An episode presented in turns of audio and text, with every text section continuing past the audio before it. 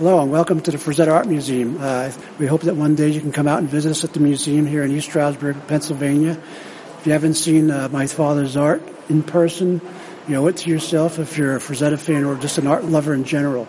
We have over 40 original oils on hand and as well as we give each patron a uh, private tour of the gallery as well as an insightful background of my father's career. You're listening to the 11 o'clock comics.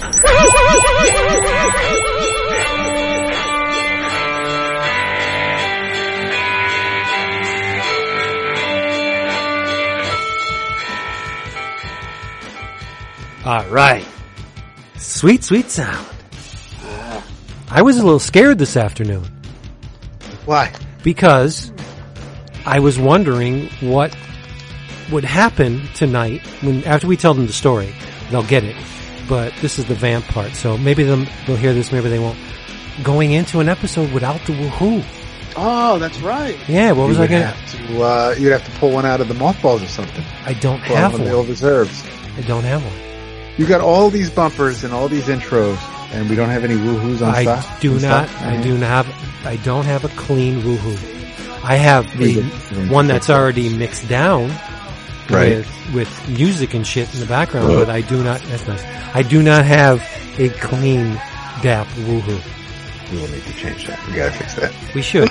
I I have all the microphones and musical you know equipment instruments in the basement. I could have went down there and done like a gigantic one. Oh, Equipment. oh, just like Ross with the keyboard, the helicopter and shit. Oh, oh. stop it! Don't would make me laugh. giant You one. did. so The best part of that is when he's hitting the keys and his his head is cocked like he's up. listening for something. he's listening to the helicopter. Like he doesn't know what's going to happen.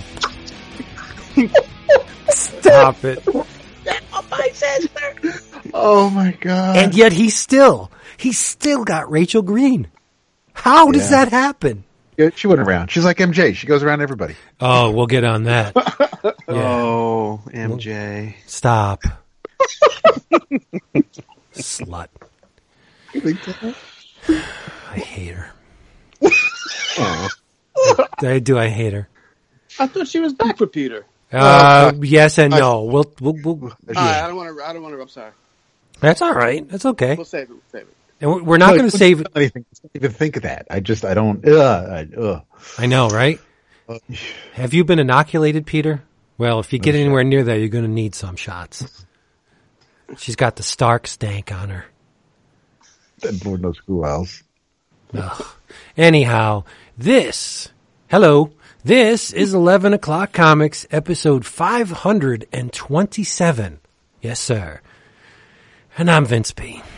Woo! You are. I'm. I'm delighted to hear that you are Vince B, and I'm delighted to be here. Actually, I am David A. Price.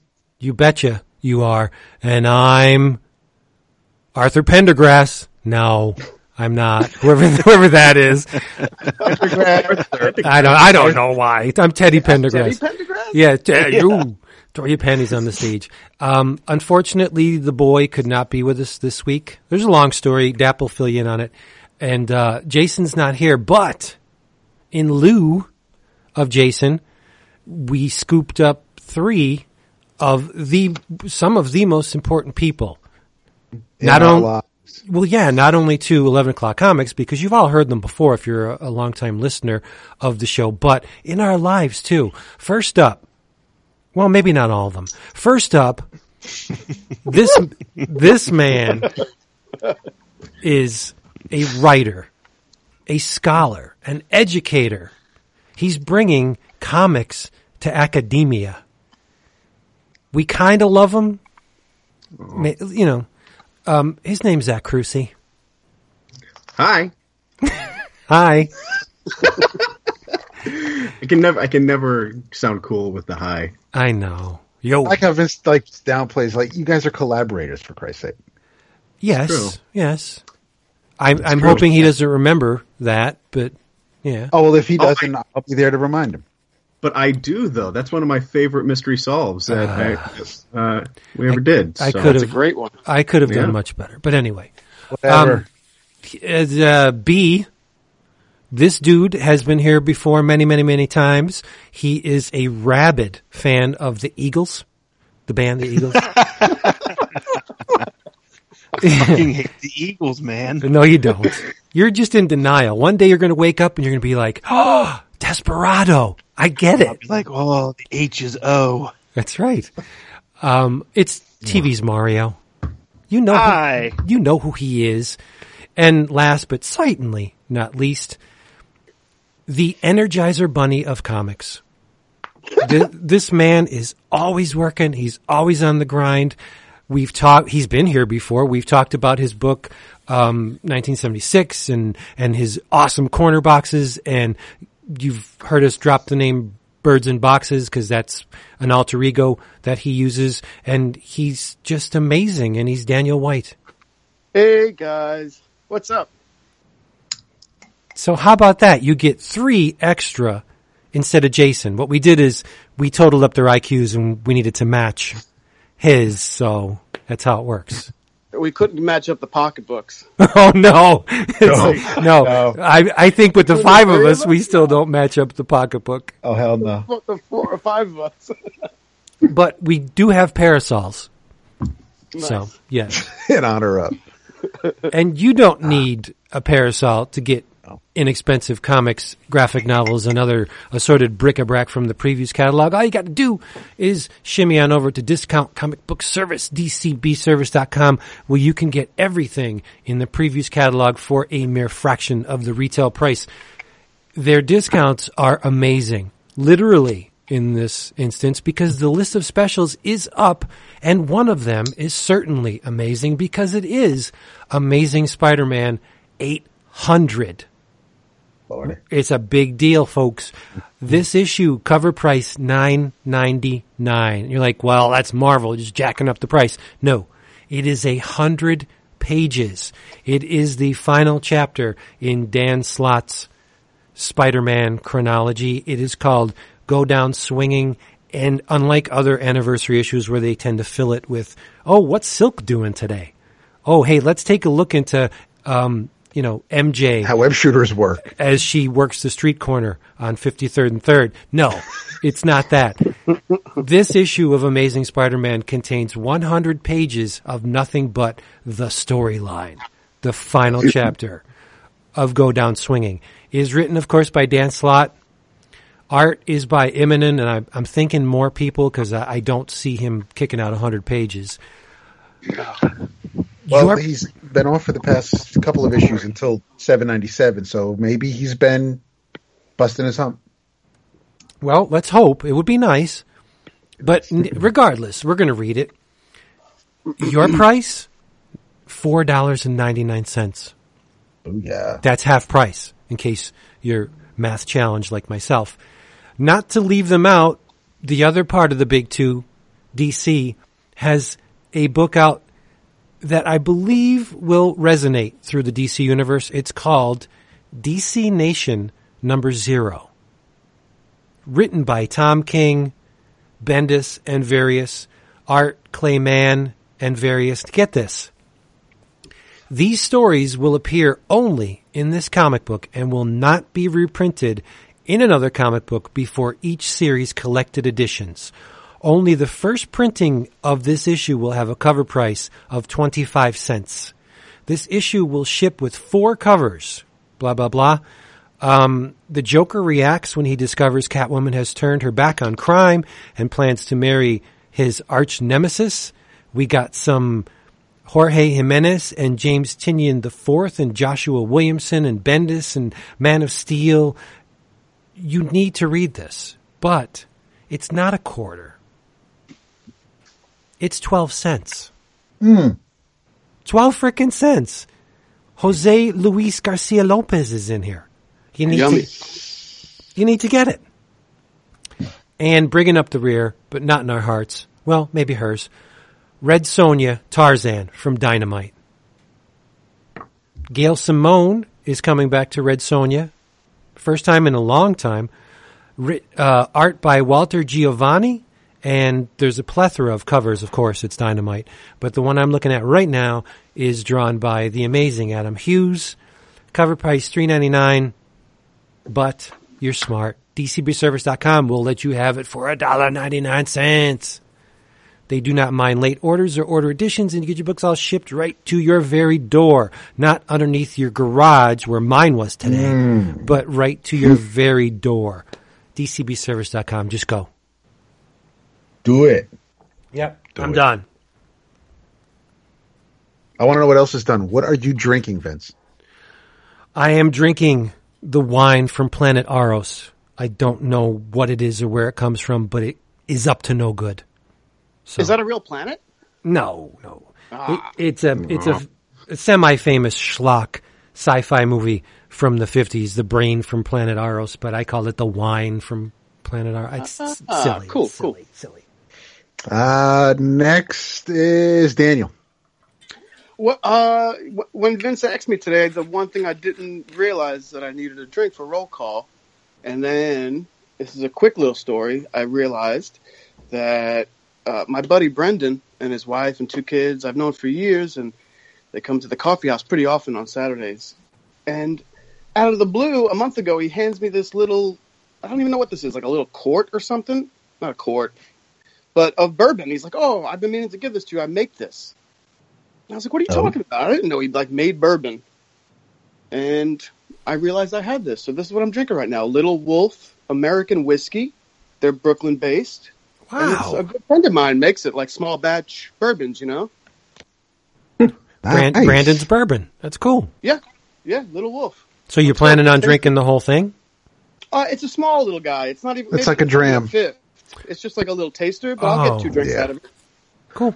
Uh, Zach. I have a Bell's Winter White Ale Nice. as you know, take the final plunge into the snowy depths, as it were. So Yeah, we don't want to talk about that. And last but not least, Mario.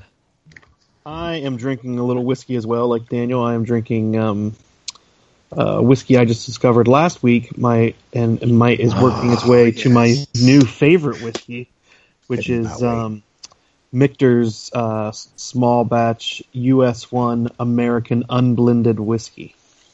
I am buying a bottle of that next time I see it. I cannot It's wait excellent.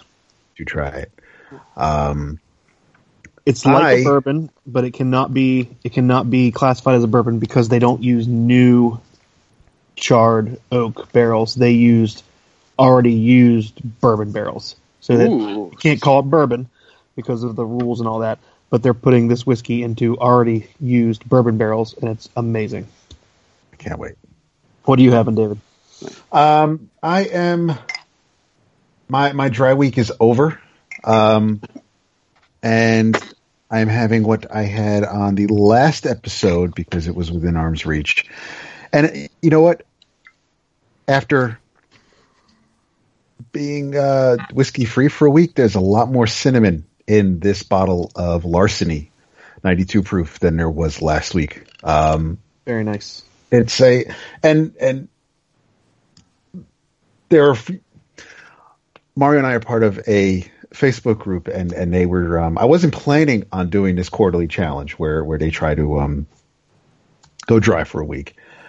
I wasn't planning on doing that myself. Unfortunately, um, Mother Nature and my power company decided that it would be a good time for me to do as well. And uh, this is the first time in a week where I'm actually having some alcohol. And yeah, I figured with Mario here, it would be a good time to uh, to have some whiskey. Nice. Well, hi, my friend. Well, hi. Well, as we alluded in the beginning of this episode, chances were very good that Dap was not going to participate. He had lost power like Jason, so that's why I, being a Semi- this all star jamboree. yeah, being a semi competent producer, corralled three of our best friends, got him in here, and uh, lo and behold, Dap's power came back on. So you get almost all of us and three awesome guys. Unfortunately, yet Jason um, still has no power. He got the brunt of uh, snowpocalypse. I got four inches. That's erect. Jason got uh, what, 18, About twenty or so. 20. And, Wow. And I don't think Dap even got four. Oh, dude, no, no. I I got at least a foot. Oh, There wasn't a lot in the driveway because of just the way the bands were set up, but I I had a ton well, how long's your on, driveway? on my back deck. Um, no, my driveway isn't it isn't that it's long. It's it's just it's it's thick. it's stupid. It- yeah, I mean, there's a lot of girth to it, but there's it's just a um, My driveway is a league. It's a league and long. there's a and, and there's a there's a tree that kind of hangs over some of it. So depending on how the snow falls, like one section, I'll still see Gotcha. blacktop. Um, but yeah, no, I mean, I, I we what's what's stupid is we for those who aren't aware, uh, those of us in the Northeast, last Friday we were hit with a massive nor'easter. It was it started off with a wintry mix, but the precipitation wasn't the wasn't where the destruction was going to come from. It was going to be the gale force winds. I mean, some of the winds were whipping around at 60 miles per hour. I don't know how bad Daniel got it out on the island, but over here, uh, we, and still to this day, my wife and I were driving through town Tuesday and there were still, we didn't go anywhere yesterday because of the snow, but there were still trees and down wires up and down some of our side streets. It, and Wow. it, I mean, we're we're in the boonies anyway, and it's it's stupid, uh, but um, it's been a goddamn wreck. And so we lost power Friday afternoon. It came back Tuesday afternoon, finally, uh, and then we got hit with a bunch of snow. There was another nor'easter yesterday. This time the winds weren't so severe, but but there was just a ton of snow. And uh, after, what's funny is, if you want to say it's funny, is that once I'm, I'm looking at the map, once the storm has passed over us, there's no, it's not snowing outside. Everything is, it's, it's, we're through the worst of it. And about an hour, hour and a half later, we lose power in our neck of the woods. And it turns out the, the one, the major street uh, is called Peekskill Hollow Road. The major street we have has the um, there's one power line that takes care of our entire town, and instead of putting that line underground, they leave that exposed to the elements and within reach of all the trees, and and so that line came down. That's what caused us to lose power early this morning, and I thought we were going to be out at least until tomorrow, but they um, what's awesome is that as inept as my power company's management team is, they brought down crews from Canada and Maine and all along the Northeast to um, get us back up and running. So I'm also drinking f- to the linemen and the tree cutting crews that uh, were out in force this weekend. Here, here. so So yes, almost- has been said, I almost didn't make it Right, until you know- about eight, uh, seven o'clock or so is when my power was restored tonight. pulled it out in the Close. clinch. Yay, pulled it out.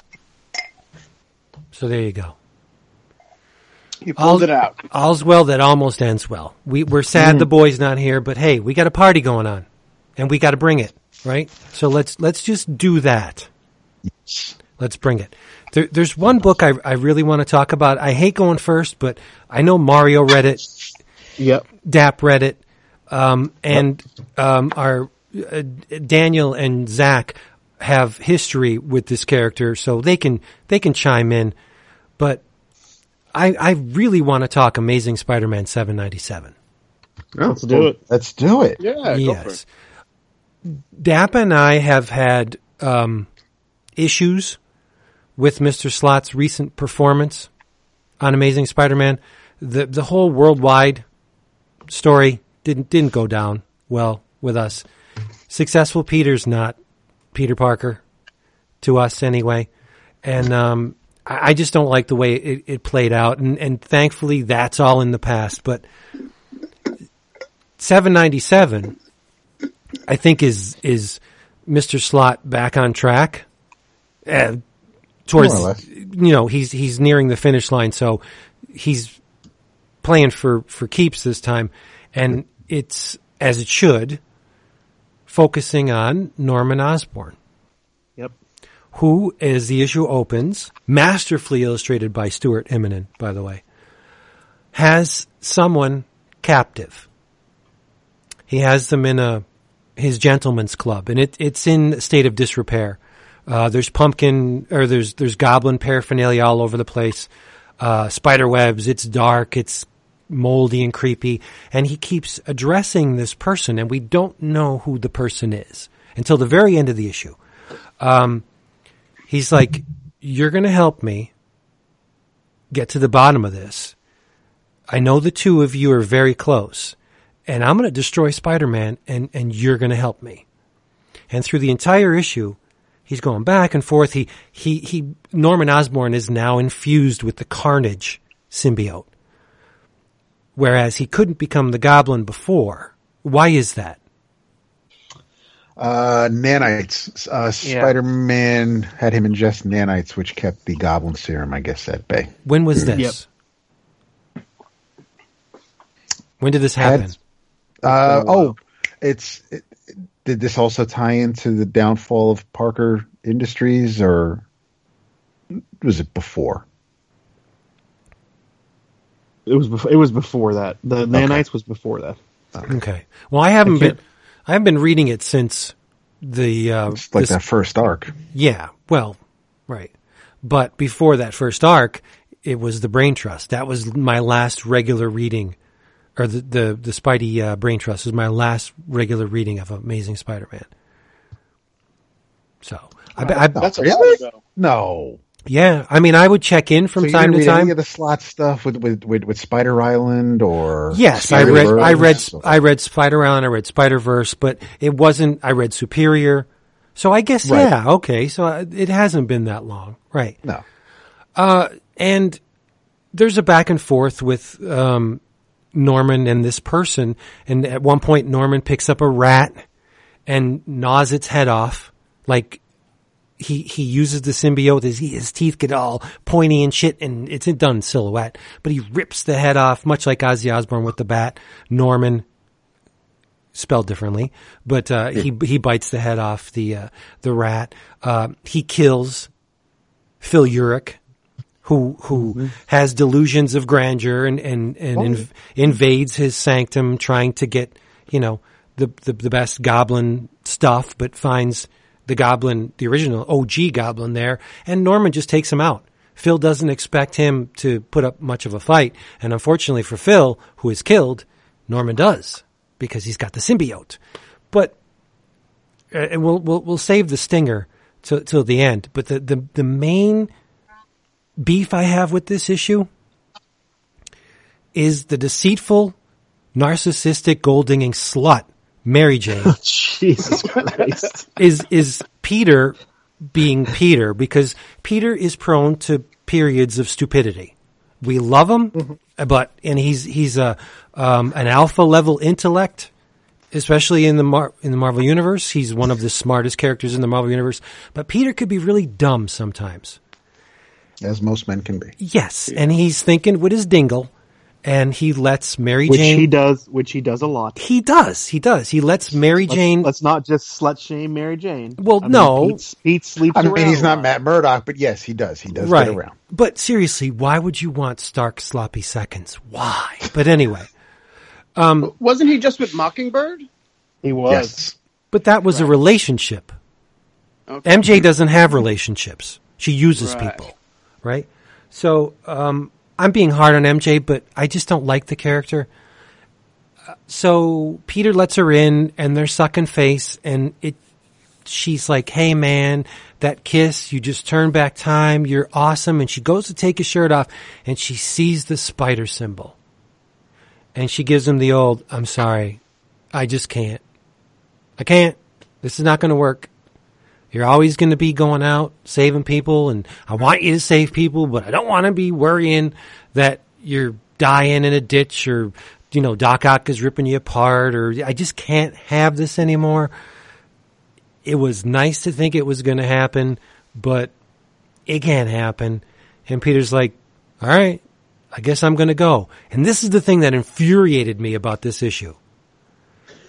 He puts Wait, on wait, wait. he This is what made you mad. Wait, What's because- to say right now. No, he needs he needs to set it up because last night Vince says Slott screwed something up royally, and I sent Vince an image. Mhm.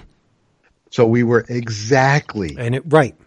literally on the same page. It was ex- it was the exact passage that caused my testicles to suck up into my body. Yep. Peter Peter puts the mask on and he he fly he swings out of of Mary Jane's apartment window and he says, "So how's your day going, web spinner? Oh, you know, world's wo- most beautiful woman, the girl I've always cared about the most, kissed me and told me to jump out of a window." It's like Slott forgot the character he had written for the past couple what how many issues of Spider-Man has has Slott written? Oh, At a least a hundred. uh, At least a hundred, probably more. He wasn't even paying attention to himself. Or- Never mind what came before. Mary Jane is not the most the, Nope. the girl that Peter cared most about. It's Gwen. Yep.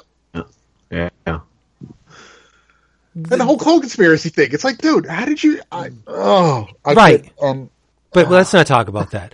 But I mean, the, the the the death of Gwen is the second most crucial moment in Spider-Man history. The first And being the think- death of Uncle Ben, right? because of how it, how Norman comes to the realization. You would think that Slott would have maybe telegraphed that earlier in the issue, right here when Peter's thinking this. Right. He could have used this as a Yes. Uh, yeah. to, to say, you know what?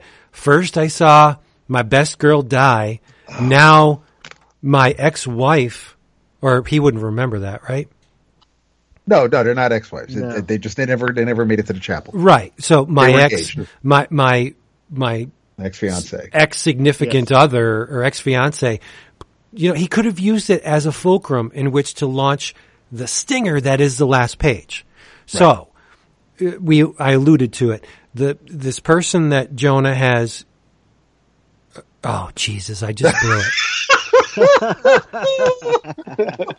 that is typical me. So the the person that that uh, Norman has in the chair which is J. Jonah Jameson. is J. Jonah Jameson, and and he's grilling him. He's like, "You know something? I know you do. You you are you're tight with this person."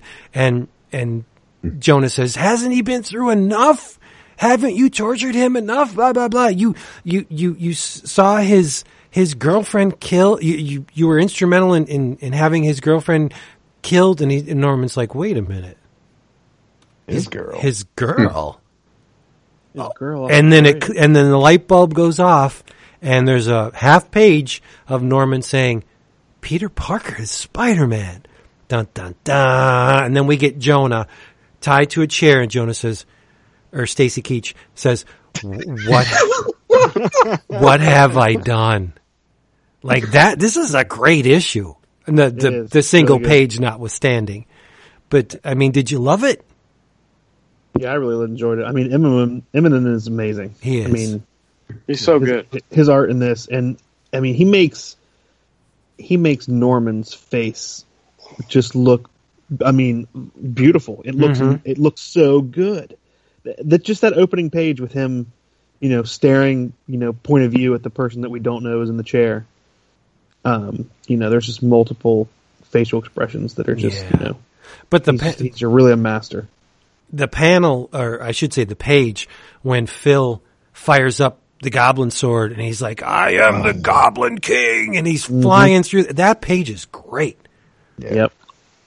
Really good. But that, that that evokes that that Umberto feel that we last saw. Well, that I last saw with, with the Goblin King, um, and and Immonen and and Von Badger. The way they even over the years, people never really were able to get Norman's hair yeah, right, whether it was cornrows or just it, it, it, it riveted into his head, but it just it it works here. I mean, and, and, and here's something silly, but it's just one of those things where it it's it just hammers the point home that that Immonen is such a master. Yeah, and he is. He really is. I, I do think Norman is a little young under Immonen. I'm be- well. I'm saying because of the symbiote, because he also he- Okay. he, was Yeah, he was he all himself. screwed up two two two issues ago, or even the previous issue where he he just he he looked all gilly and scaly and he was a wreck. Uh, so Yeah, he but used Eddie Brock and to- and uh, uh, Cassidy. Uh, what was his name? Carnage. Cletus. Cletus. Cassidy. Cletus. He didn't. They didn't. On age, I mean, they were yes, they were But no, young. No, but but but because of the because of the nanites and preventing Norman Norman was scaly. He he, he looked reptilian and oh, okay. he used the uh He actually the he actually to- tells the symbiote to do that Yeah. to his face. So maybe Cletus and everybody else never just like did that. Well, they But probably weren't like, Wait a minute, enough. you're in every you're in every cell in my body. You can you can fix the way I look. Yep. Okay. Okay. Well, didn't he have something to do with Doctor Strange? That was the last time I saw him. Uh, I think that was that Legacy. it was well it where was, he was trying to break into the Sanctum Sanctorum, and Yeah, Right. that's when he was trying to get the goblin power back. Yeah. by using uh, mysticism and stuff. Well, that's Is a that what cool made him all idea. that was that was Alien the? Smallwood issue. That was I'm sorry, Daniel? is that what made him all scaly and shit? Maybe he was recuperating from that. I feel like he. I feel like the the face it was self inflicted. I'm pretty sure he he he carved himself up to make him look more goblin like. Oh wow. Um, if I remember correctly. What I don't remember is why doesn't he know who Peter that Peter's Spider Man? Nobody does because of the because Or day. of one more day when when Doctor Strange Still? took yes, and that but that's why and but that's why during Spider Island when when it it worked in the sense that since everybody had spider powers, nobody really stood out. But Doc Strange told him if if anything if anybody remembers, if anything reminds anybody that you unmasked, if they re- ever remember that Peter Parker and Spider-Man are the same person, I can't put that genie back in the bottle. I've I've I've made everybody vaguely aware that Spider-Man hmm. is somebody and and and they all know he unmasked, they just don't remember what he looks like or who he is. But all it takes is one thing to trigger that and the person's going to remember. That's the same thing happened with with Fantastic 4 when he came out to Johnny and and Sue and Reed. Everybody's like, "Of of course, yeah, that that's that makes sense." So I just I don't know when Jonah found out that Peter and Spider Man were the same person. That was some issue, not that like Peter Parker, wasn't it? Where they had some bro down. Uh, it was recent. yeah, it was like Yeah. a recent. Uh, Z- uh, what is his name? Zdarsky Chip. I think Yeah. it was issue six. Yeah. Yeah. Take your word for it. But th- there, there's another little tiny thing that irked me a little in this issue was Liz Allen. Yes. And, and she just seems to do a 180. Like she's a total From the previous issue, not even like since Slott started, but I mean from the previous issue where she asked Flash to take care of security for Yep. for this little presentation, and now in this one page, she is just like in total bitch mode. yeah. Yeah. What do you? Th- I mean, okay, so this is this is Slott's you know last story, right? Mm-hmm. We're on page we're on we're on we're in issue seven ninety seven, which means we only have three more issues of of his run. Granted, the the last one's going to be like the size of what three, four issues, Right. Yeah. Mm-hmm. But so like what is he setting up with Liz? Is you know what I mean? Like I feel like he's setting something up with her, right? But what is or do you think it's this is something like editorial that maybe is going to go off into the you know, Agent Anti Venom series or something? Well, I'm I'm guessing something very dire is going to happen to Norman. Who better than to carry on? I mean, it's a nice twist. Who better than to carry on your legacy? Not your son, but your son's ex-wife. What if we get a female goblin out of this? Well, we kind of did that though, But but but um, this is even closer to home, though, right? Like there's some there could be something working on Liz where, well, I mean, we we may not be seeing it in this issue.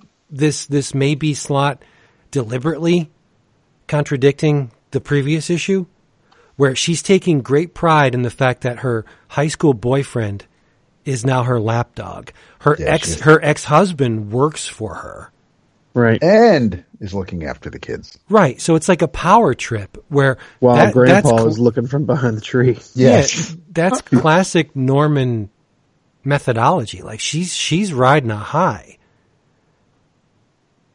She just needs to scratch her chin and go, well, ha ha ha. You know, like she's not she's not evil, but you could tell she derives great enjoyment from having all these people at her beck and call.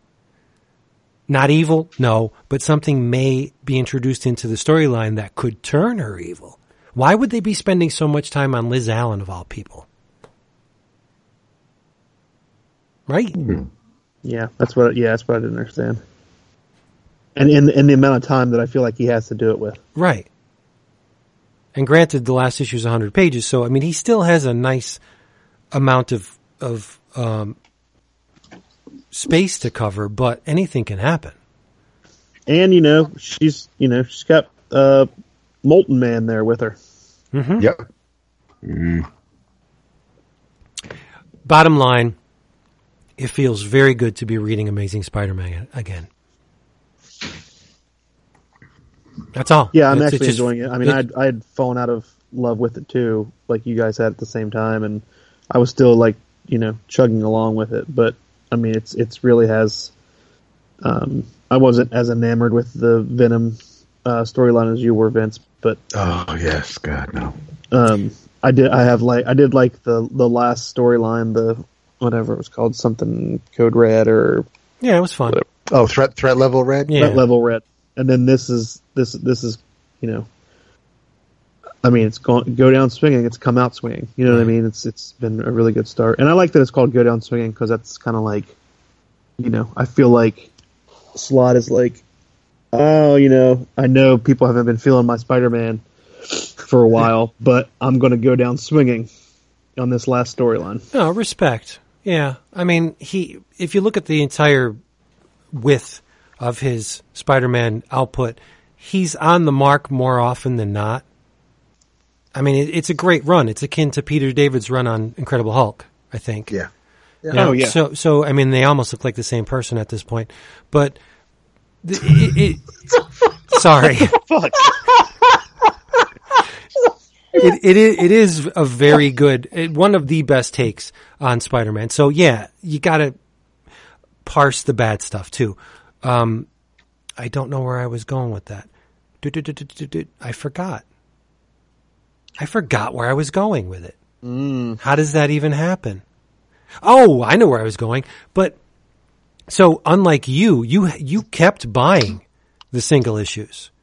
Where when Yes. I right when I stopped reading Amazing, I didn't buy the single issues, and you would think that I'm 52, that someone who has been in the comic arena as long as I would realize that if there's one book you don't drop, it's Amazing Spider-Man because the back issues are ridiculous Yep. when when David and I were looking for Amazing 700 at uh, what was it? What was it? New York Comic Con. Like I got it for a deal, and I think I still paid ten bucks for it. Which one's seven hundred? The one with uh, Doc Ock on the front in the classic McFarlane uh, Amazing Spider-Man 300 pose. Is that It the was- start of uh, Superior? Superior. Yeah. Yeah. Yes. When Yeah. when it was Okay. revealed. Uh, Yeah. All right. But I mean, even even recent back issues of Amazing go for like far more, not far more, but that at least double cover, and that's kind of not. I don't want to pay that, so I'm making a pact with myself. Even if it gets so horrible, I can I can't even crack the cover. I'm not going to drop Amazing anymore. There you go.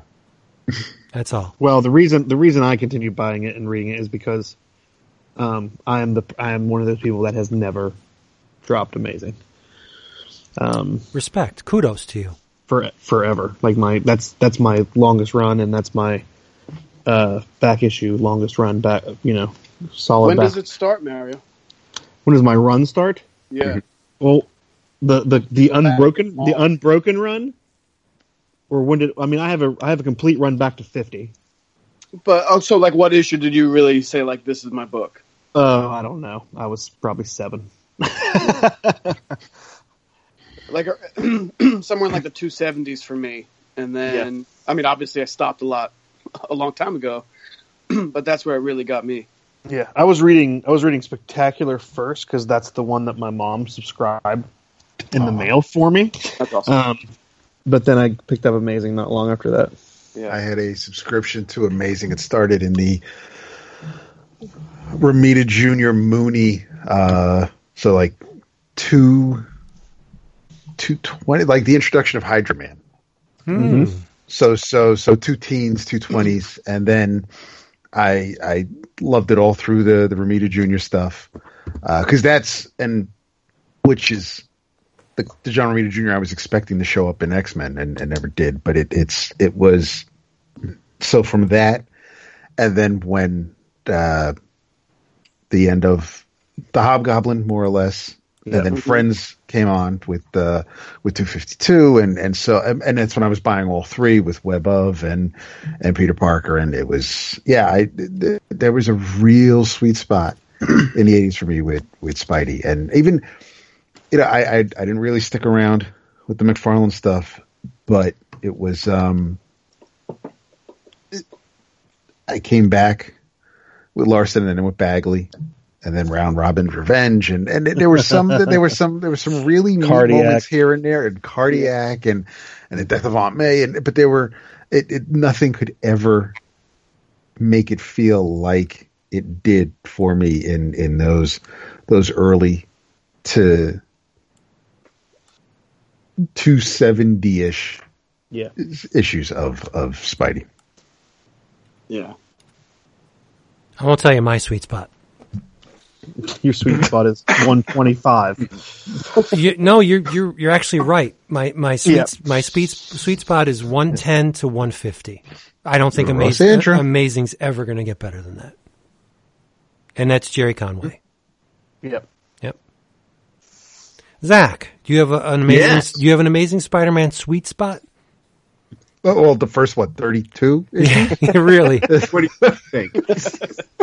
Do I got to answer that? Yeah, that's why I asked you. Yeah, yeah, yeah. The first thirty-seven, right? And then Yep. the Mhm. Christine. Yep. Yeah, I mean that's that's my Spider-Man. Everything after that's a totally different guy. It's just yeah, it's, it's, Yes, all it's it's an imaginary what if. It's a romance comic. It's a hoax. It's a, it's a what if. Yeah, well, I mean, and that's okay. There's nothing wrong with that. That's There's nothing wrong with you guys liking that Spider Man. Yeah, you, you like what you like. You do you. You guys man. are so cute. But no, I mean th- those that first that initial run in Spider-Man, that's my guy. That's that's the that's the take on the character that I think is the most interesting, at least. he likes he likes ugly nebbish Peter Parker.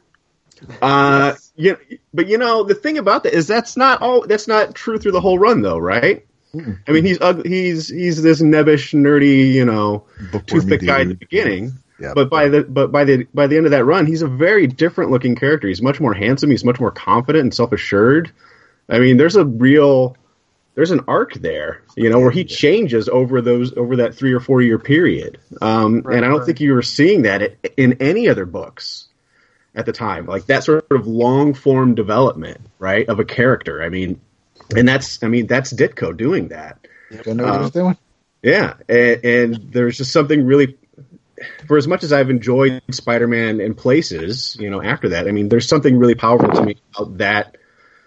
Thinking thinking through a superhero or thinking about a superhero in those sort of more, for lack of a better term, literary terms, right? There's a real Bildungsroman there that I don't think is happening with other folks at the, at the same time from the same from the same company. So, but yeah, th- th- that's that's my that's the sweet spot for me. So you, you can say that at the end of Ditko, Ditko's run is a complete self-contained storyline needing nothing else. I mean, yeah. I Okay. mean, it, it No, doesn't, it doesn't end, it doesn't end cleanly, right? Because Stan stops talking to him, so he says, "Fuck it, I'm not going to work here anymore." Then, and turns in the last turns in the last pages and, and says, "I'm out." Right. So he never continues on, or there's no like clean ending to it. But um, but I think that that's a I think that's a complete arc, right? He takes him from from Nebbish, you know, who is worried about being, you know, being accepted by his peers to someone who doesn't care whether or not he is is accepted by his peers, right? He's a different person by the end of that. So he becomes then- Ditko at the end. Yeah, no, I, I, I think that's. I, I mean, yes, in certain ways, I think that that's true.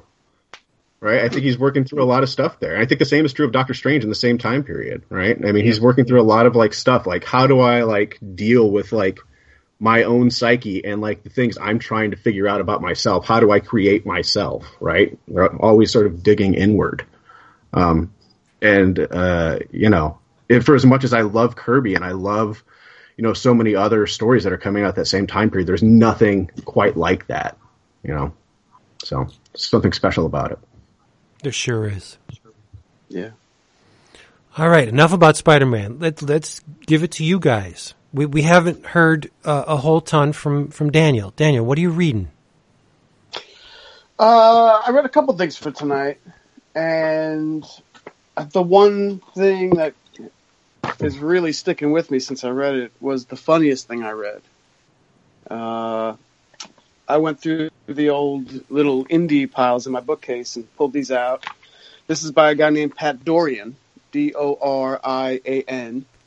Uh, I first met him at MoCCA Fest in New York City about maybe three years ago, and just walked up to his booth, saw the art from the table, loved the way it looked, and picked up one comic. And then I think it was a year or two later, same situation. Walked up to his table and said, "Hey man, your work is really great." Picked up another comic, but I never read him. so I pulled these out of the pile tonight, and this is brilliant. It's really funny.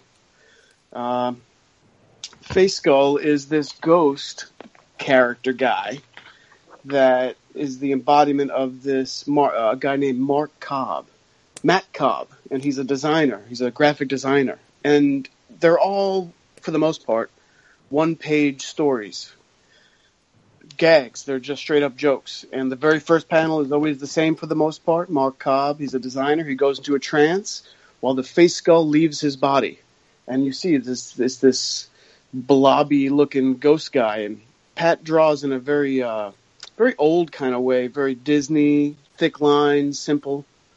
Uh, it's really beautiful artwork. And every, like I said, every page is a quick gag, and they're pretty funny.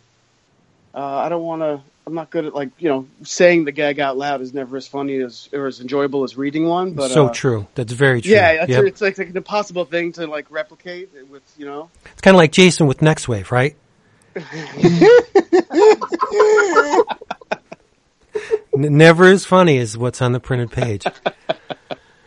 That book sounds like a hoot. It sounds like a comedy gag. It's definitely a hoot. Yeah. No, it's something. But no, I, I love gag comics. Like if Yeah. the done in one ones are, you know, I think it's a dying art form. It's very hard to do. It's much like Yep. the short story. A lot of guys can, like Geoff Johns, can do these sprawling epics in, in you know, tens and, and hundreds of issues. But to write uh, an impactful story in 22 pages, that's rough. Hmm. You, you Really yeah, difficult. yeah, I'm, I'm, it is. You guys agree? Yes. Mario, what are you thinking? Yeah. Okay. Yeah, absolutely. Yeah. And I think one of the young unsung masters of that, and we talked about it not too long ago, is Kurt Busiek. With with Astro Like City. one, one Yeah, shot for sure. Yeah. Yep. Oh yeah. And just to bring it back to what we were talking about at the top of the hour, Kurt Busiek's Untold Tales of Spider-Man is one of the most perfect Spider-Man comics ever. And it and it doesn't get a lot of uh, you know, uh, what do you call it? Uh, banter, mouth, you know. Uh, Uh, the issue with the Rhino was a great one. yeah. It They- was the only it was the only good Spider-Man comic at that time, Yeah. Mm-hmm. Yeah. I agree really with you. Yeah, and it was 99 cents. it was. Really? I don't Yep. remember that. Yeah, it was. That was that's how they part of the way they sold it because I think everything else was probably like a buck fifty at the time, and it, they were like 99 cents for this comic. Big. It was in big. You know, a big blurb on the front cover, ninety nine cents. And then they tried it with the X Men. I don't remember the name of it, uh, but there was a ninety Hidden Years? Hid maybe. The Hidden Years, right? Hidden Yeah. Years is Byrne though, right? Or uh, yeah. No, well, the- chapter one from Spider Man is Byrne. Yeah. Oh yeah, no, I think you're right. I think Hidden Years is, is Yeah, Byrne Hidden as Years, well. was, Hidden, Hidden Years was burned. Yep. Listen, the- I know Byrne because I avoid it like You love him so hard. You you love blasting the Eagles and reading some Byrne shit. I know it. yes, He takes it to the limit. He surely does. Uh, but I don't remember the name of the X book, but there was a corresponding X book for 99 cents, but it was horrible. Da- It wasn't updated. Dab's looking at somebody's looking it up. No, I'm not. See, man, you always it's always me when you hear someone Not me. Fucking. Yeah, No, always- no, that was me. I was trying to figure out. I was trying to remember if that was the series where there was that really great Sam Kieth drawn uh, Sandman issue, but that was later, much later. Well, It'll come to us. Yeah. So I'm sorry, Daniel. Continue. Oh, y- y- um, yeah, it, it's really funny because he'll do things where uh, some of the strips they concentrate on the on the face skull ghost guy, but then at other times when the face skull leaves Matt Cobb and he's left in a trance, the comic will focus on what he's doing, which is just him in a trance. So you know, like he's having sex with a girl with his girlfriend, and she's like, "What's the what's going on? Like, why aren't you fucking?" You know, and he he, he just doesn't answer because he's in this trance. It's really funny. Or he's getting fired from his job, and he's just sitting there with, with like he's not looking. You know. Uh, Now, when the- with the face skull, go ahead. When the face skull comes, is it like a manifestation of like something out of his body?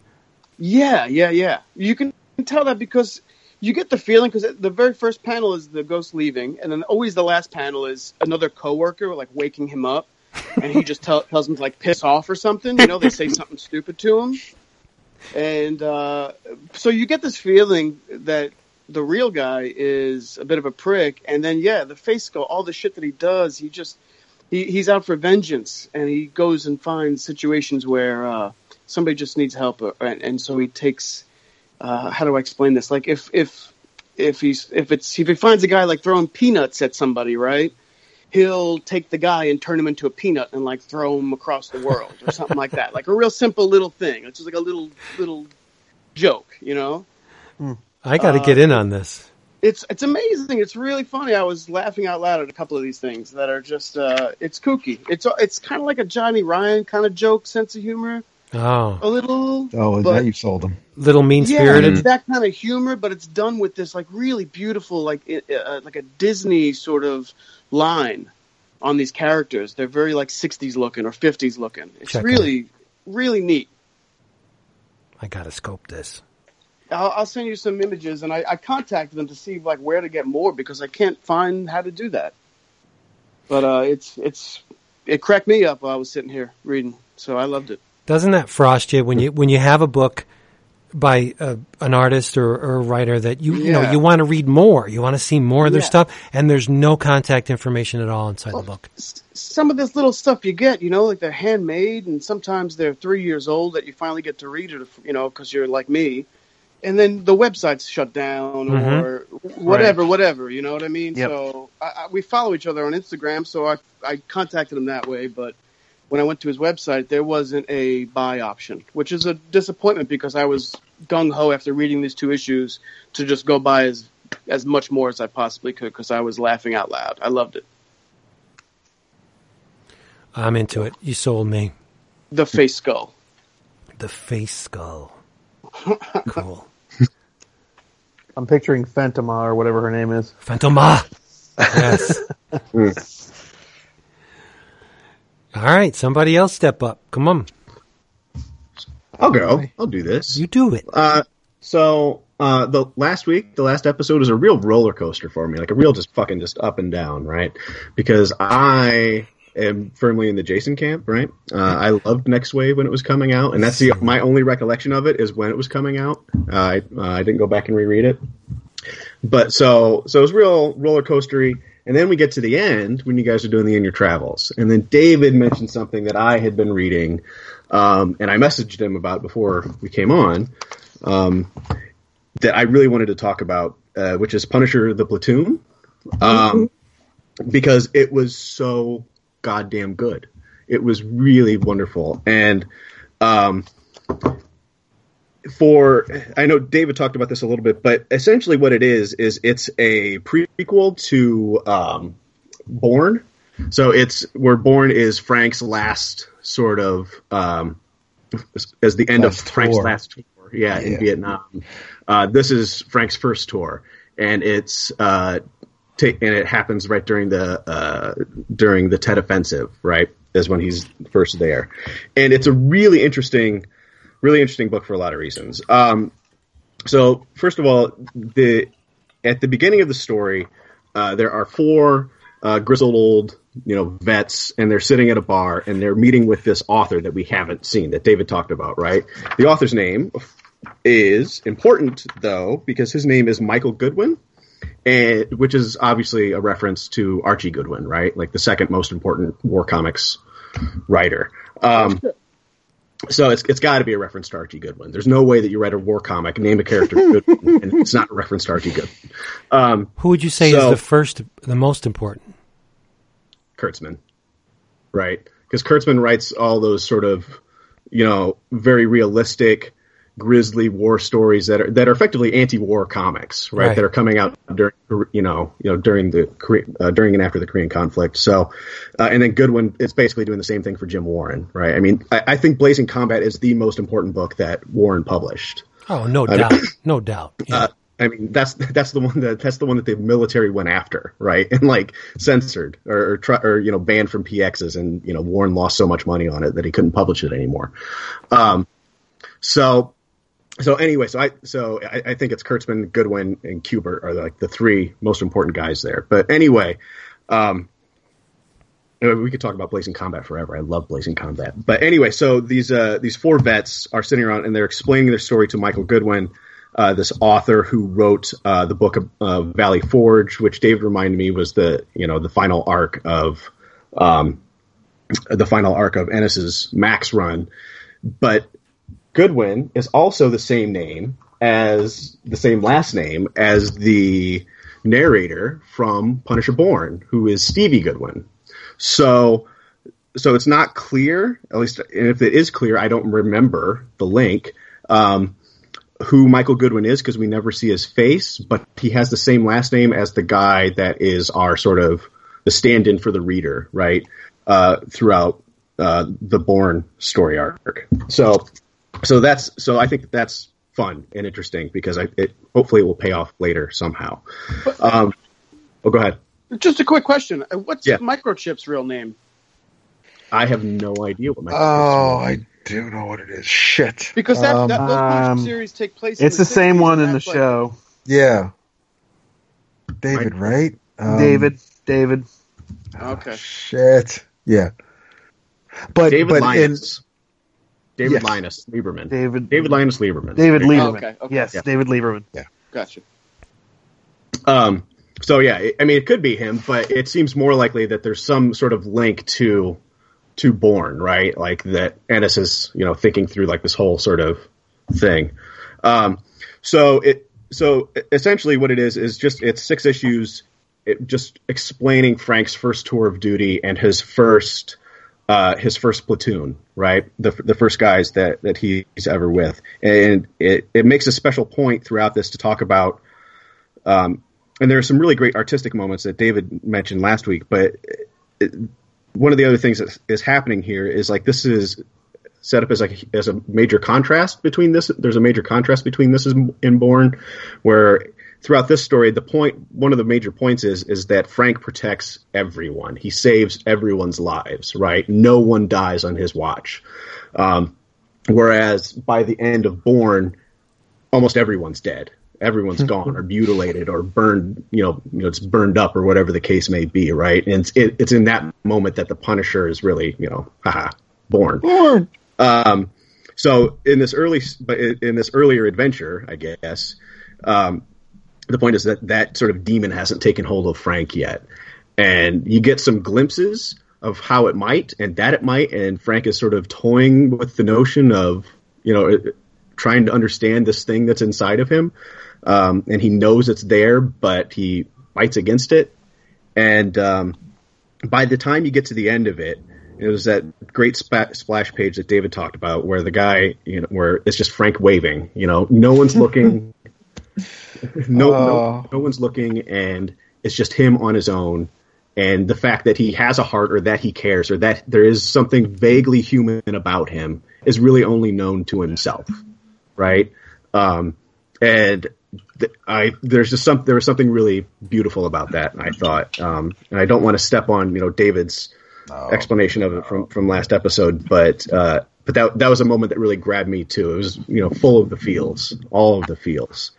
Um, so so I loved it, and I thought it was as good a Punisher story as I've read in a long time, and it was something I kind of needed for, to make me read you know this type of book again. I needed uh, Ennis to be back on this, and uh, um, and I guess to, the the last thing I wanted to throw out there on it before I hear because I definitely want to hear more what David had to say about this or thought about this, but the the thing that I love so much about Garth Ennis doing war comics, whether it's Punisher or Battlefields or you know whatever else he's working on, the thing that I love so much about him is he understands this genre and like a really at a really deep level, right? At, and at a level that I think sort of puts him up there with the Kuberts and the Goodwins and the Kurtzmans in you know in writing the war and, and, and yeah and Bob Kanigher um, writing war comics. Uh, he he gets it right, and there's a certain realism to it that again reminds me of Blazing Combat and, and the and Two Fisted Tales, uh, where it's not it's not glamorizing what these guys did or why they were there, right? It it it's it works very hard to present an unfiltered view to say that and say that this is ugly and this is awful, and there are some people that get addicted to it and they need it, and there are other and there are and there are victims everywhere. No Yep. one is untouched by this. Yep. Yep. Um, I've read an interview not- somewhere. Oh, I'm sorry. no, no, that, that's it. I've read an interview somewhere with Kurtzman where he said the title Two Fisted Tales was not bravado, was not a He Man, you know, double punch to the face. The two fists in the title were not attacking someone else. They were railing at the heavens for allowing this stuff to happen. Yeah, yeah, and that that's how that's how I read Goodwin stories. I mean, that's why the military, you know, banned Blazing Combat, right? Uh, and that's that's how I read Ennis's war stories too. I don't read them as celebratory. No, Um, not. No. No, no, no. Yeah, you can't. I, I, th- I think he's just trying to present things as he's trying to create as as much of a sense of like verisimilitude as he can, right? Like, let's make this as realistic as let me make this as realistic as I can without, you know, with with without glamorizing this. anybody Let's talk- who yeah. would anybody who would read a Garth War comic and look at it, read it in a positive light, is someone who scares me very much. Yes. Yeah, I agree. Yeah, I I, mean the best the best war stories are ones that are are you know incredibly anti-war. Those are you know anti-war and military. Those are the best war stories because you know those are the smartest war stories. But people can't see past the surface. They're like, oh, Framing Private Ryan, war movie. It's not a war movie. right? You Right. know, it's it's the It's like those people. It's like those people that watch um like Full Metal Jacket and really like Yeah. get off on like the the, ext- the extremity of it. You know what I mean? And the, and all that. And I'm like, you're think the- watching you're watching this the wrong way. Yeah. Seriously. Yeah. They think the leading line is funny, Yeah. Right. Yes. right? Yes. Yeah. They they they support the uh the the beating of uh, Private Pile. Yeah. Well, how many times has the I love the smell of napalm in the morning? How many times Oh, has that line be been uttered by people who aren't seeing past the surface? Right. that you know it's it's a terrible horrible thing to say and that's exactly what was was being stated but they only see it as you know promoting their mindset where it's actually condemning their Yeah. it's it's it's hard interpretation is it can go many ways you know you can never guarantee how how the person on the other end is going to perceive it and it's you know you, you can only present and and hope it's it's uh, digested in the way you intended Yeah, and I, I think that that's I think that that's the the really the great thing about the way Ennis handles this, right? Along with a lot of the other guys that we we've been talking about, is that he, I, I, I feel like, and I'm sure that we would all agree that the messaging is pretty clear, but he works. He also works really hard to point out that the people doing these things, except maybe Frank, are human, right? And they're complicated, and they did disgusting things in this moment, or or they were put in circumstances that. Uh, permitted them or forced them, you know, for traumatic reasons or, you know, any, for any number of causes, like put them in this situation. And w- whether or not we agree with what they're doing or why why they're there, there's there's still something human about them, right? Which complicates all of this and makes it even scarier, right? Because it's not just good guys, bad guys. This is a humanity problem um, that at any moment you know part of the part of the discussion i think is that any moment like someone gets drafted off the street right in in the late 1960s and is sent to vietnam an ordinary regular dude who would never in his wildest dreams think of you know burning a village right? But now he's in this place where that's the norm and that's what that's what's expected of him and that's what's rewarded or any you know what, whatever the case may be. And now that regular person has to deal with that. And how do we sort of deal with that regu- otherwise regular person after they've done this horrible thing right? Like how do we like think about those people? Um and I don't know what the answer is to that, right? And I don't think Ennis is trying to give an answer, but I think he's saying like this isn't just this isn't a black or white issue. This is a this is a human problem, right? That we do these things constantly, uh, and, uh, and and again, like that's just one of the things that made me love this miniseries so much, right? Is that it it, it gets to the heart of that very thing, um, especially in a time when you know the Punisher's on TV and you know we have to you know there are people that you know still want Frank to be the Chuck Dixon Punisher, right? That just kills that that kills you know minority drug dealers because he can, um, and uh, and Ennis's version is not that, right? It's something else. So so I thought it was fantastic, and I really loved it, and I was so glad to see. Um, I was so glad to see Ennis and Goran Parlov back together on this. So hopefully we'll get more. They, Parlov they- is brilliant. Oh yeah, I think so too. I, I think he's and after after David and I were talking, I went back and I grabbed Born to check through it to make sure I wasn't crazy about remembering the Goodwin thing. Um, and that was drawn by Darick Robertson. Yes.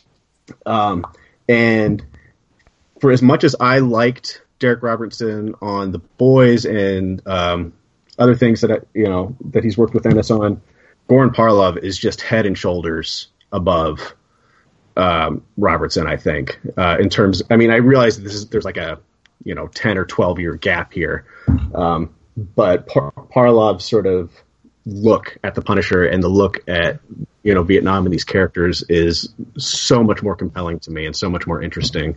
Partly, I think, because it's less photorealistic. Right. Um, His than- than cartooning Robertson. is is amazing. Yeah. Yeah. It, it with with with Parlov, you you feel like you are there because of what Parlov kind of doesn't show on the on the page. Robertson, love Robertson like you, Zach, but there are some things where I, you know, it, it's not important to see every leaf in the jungle, and and and Robertson is extremely talented, but Parlov's Vietnam is going to give you a different, uh, definitely a different feel. And what's interesting is that, um, not necessarily interesting is that Robertson drew Born, Parlov drew the platoon, but in uh, as far as the two Fury books that Garth wrote, Robertson drew the first one, and then Parlov drew the uh, My War Gone By. So it's I it's it's neat in my mind to see Parlov follow Robertson on certain things, um, like that Larsen McFarlane thing. But it, it's a um, there's there's definitely a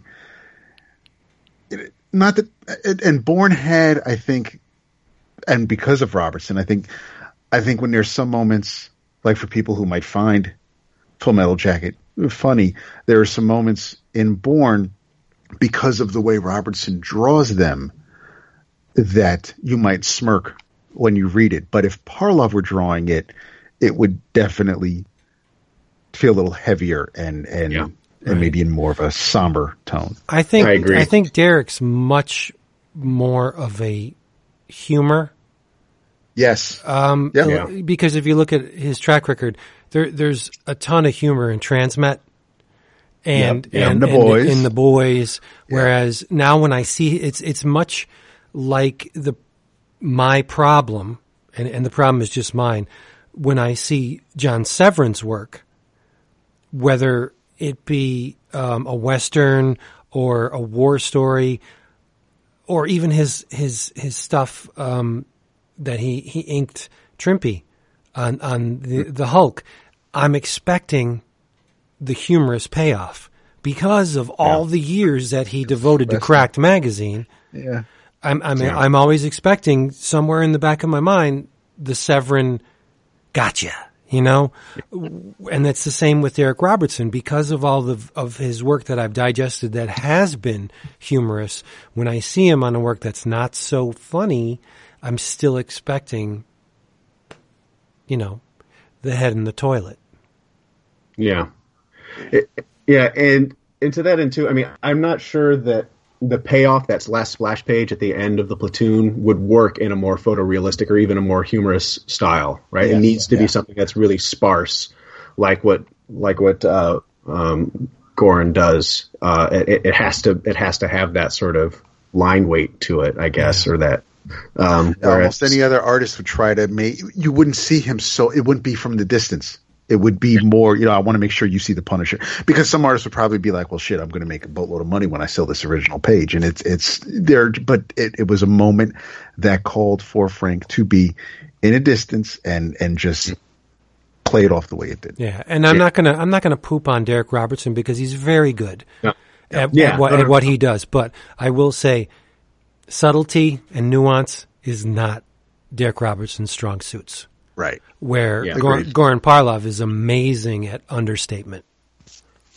yeah, Yeah. yeah. I don't, I, approaches.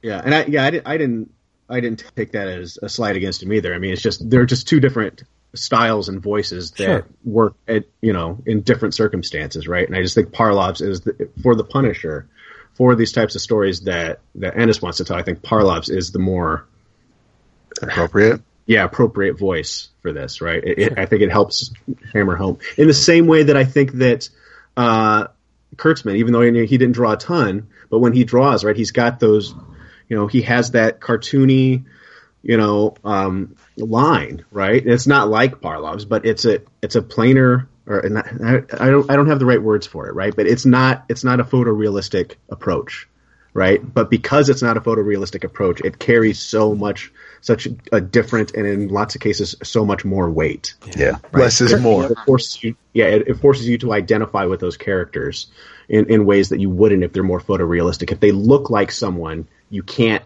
you can't be that person, right? But if they look like anyone or vaguely like only vaguely like someone, then it's easier to identify with that. You know, it, it makes I, like I think think some of that in the presentation of that kind of art, you tend to focus more on the faces Yeah, and what you know the expressions that you're getting from the characters. Whereas somebody who's a little bit more bolder, you're looking at the whole thing, or you're looking at the figure expression. With a guy like Parlov, you're looking at the how where the mouth is turned and how much because it's telling you the reader what he's feeling or thinking, and that's a bit Yeah. more nuanced and brilliant, beautiful. yep. I think so. Yeah. I think that's right. Yeah. Yeah.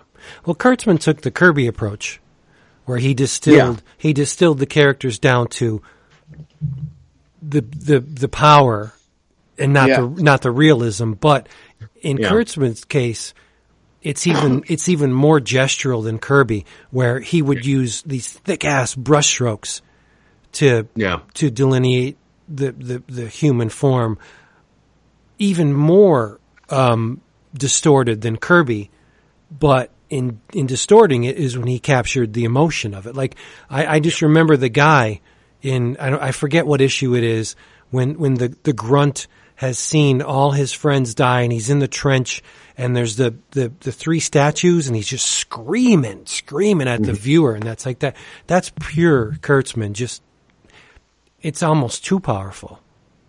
Like I, I wouldn't expect Jack to have captured something like that, where Jack was more bravado, but Kurtzman, he was a he was a genius.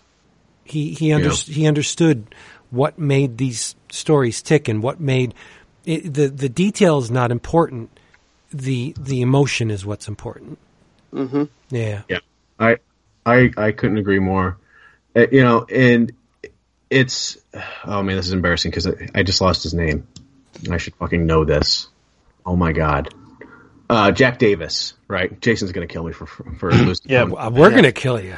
but yeah, everyone should really kill me. Just point your daggers directly at my face. um, but you know, and and I, I think you're right. And you know, for as much as I, I guess what I was going to say is, for as much as I love Jack Davis, I'm not sure that that message works i- i- if it's that same as if it's as powerful a moment if it's Jack Davis, right? Because Right. the image is rendered and going to be, I mean, and not and not just because it's a different artist, but because stylistically, like the approaches are so you know, um, separate and stripping the characters down makes it, I don't know, I just think it makes it more powerful. So, when, when you warp reality a little bit, you're having the viewer like focus on what's the most important things in a person's face or character. You know, Yeah. because you're really like highlighting that by making it a bit more cartoony or simplified. Less is less is far far more. Yeah. Oh yeah. yeah. and it, Yeah. it it takes a, a very deft hand to get the emotion a- across in maybe one or two brushstrokes. Where, not to slight him, but Liefeld could use a thousand lines to get the same, approximate the same emotion, and he still wouldn't get it. Right. yeah. You know, it's Yep. just it's just different approaches. Whereas Liefeld is more in the Kirby camp. He's all about the power and the superheroics. Where Kurtzman was about the human condition. Not many guys Yeah. can illustrate the human condition. Mm-hmm. Mm-hmm. No. I don't even think Jack Davis could. Jack Davis was a great humorist, um, and an amazing illustrator, but I his his war stories for me don't work as well as nearly as well as Kurtzman's.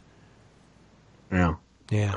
Yeah. I mean, I mean, they're, they're beautiful, you know? Oh, and they're, true that. they're, they're proficient as all get out, but yeah, they, they, there's some, there's something that's not quite there. Right. Yeah. But anyway, so yeah, so Punisher the Platoon, it was so beautiful and so wonderful, and I was so excited to hear David talk about it because mm-hmm. I had a similar reaction. So I got you. Woot woot. The and and before we move past War Comics, I, I feel bad that this gentleman's name was not mentioned at all, and it really didn't. It, it I don't know if it was appropriate or not, but nobody mentioned Sam Glanzman, and I want to just to throw his name out there. Oh, So, Sailor colorist? Story? Shit, he's amazing. yep, and new Kickstarter, right? So yeah, I saw that. Combat, right? Yeah, with Simonson and um, who else? Walt Simonson's doing stuff, and there's another. uh, and uh, there's a Russ Heath cover too. oh, Nice. Yeah. Guess I'm back in that. yeah. You know, and, and and speaking of one other uh, these types of folks, uh, Vince, you mentioned Bob Kanigher, Robert Kanigher. So uh, I received the with my most recent Ditko Kickstarter, and I subscribed to this. And I know you love it, Ding. but the ding ding ding, right? Get the cater's bell out. Um, but uh, but anyway, I, I also subscribe to Robin Snyder's uh, the comics his newsletter, and in the January issue, there is a series of essays by Mr. Kanigher. Uh, I haven't read them yet, um, but uh, I'll see if I can scan these and send them to you because they are interesting. One on Joe Kubert and Enemy Ace, uh, and uh, comics creators, collaborators, and Coitus. Ooh, Ooh. I like coitus. Say. Coitus. Yeah, I, I like all of those things, Did he right? say coitus? get all three You did the coitus yeah, recently. If you're gonna have a baby, that's coitus. Yeah, yeah. yes. Well, at least nine months ago. At least at least a while ago. at least a little while ago. At least It happened. How many months ago, Zach? Uh, eight. Oh Wow, it's coming soon. You're you're due. Yeah, yeah. That's what he said eight months ago. That's awesome. you know, the the the joke around the house is I used to be the pullout king. Now I'm only the pullout viceroy. So, um, but uh, but anyway, Robert Kanigher um, wrote a whole bunch of essays. I like I said, I haven't had a chance to read them yet. But um, anyway, there you are. They have it. Nice. Yeah. Well, I don't want to deviate too far from the war stories because I have one. And I know Mr. White has read it. Oh, Yep. Oh, uh, I think so.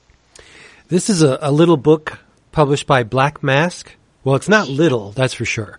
It's uh, No. it's magazine sized. It's it's a done in one. All you got to do is buy the the one copy, and you are set.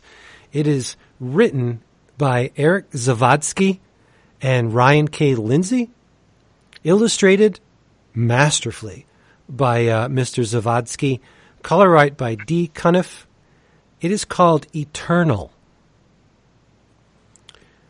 And uh, Yes.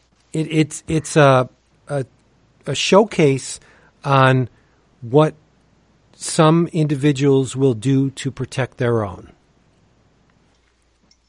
If you read this book and you are not moved, then um, you have somehow forfeited your soul along the somewhere in your life. It it is the story of a uh, a Viking shield maiden um, named Vif. And um, problem with uh, Vif is that all of the men in her tribe or group, whatever you want to call them, have embarked on a quest. All the men are gone. So um, Vif is the daughter, I'm guessing, of the the leader. I think so. Yes, I think be- so. Oh, because the wife. I thought it was the wife. I, I, that's what I was thinking too. But then I, I, I she looks a little young, but they married young Yeah, back isn't then. that uh, is, is it giving it away? I, thought that's her son in the beginning. See, I thought it was her brother. It's not specifically stated, but Okay, um, okay. Vif is in charge of the the remainder, the group that had had stayed behind, bereft of their males. They're all women and children. And um, now, when when you are a group of women and children and you control anything, there's always someone out there that wants to take that something away from you. So Vif and, her people are beset by ne'er do wells, and they fend them off at first.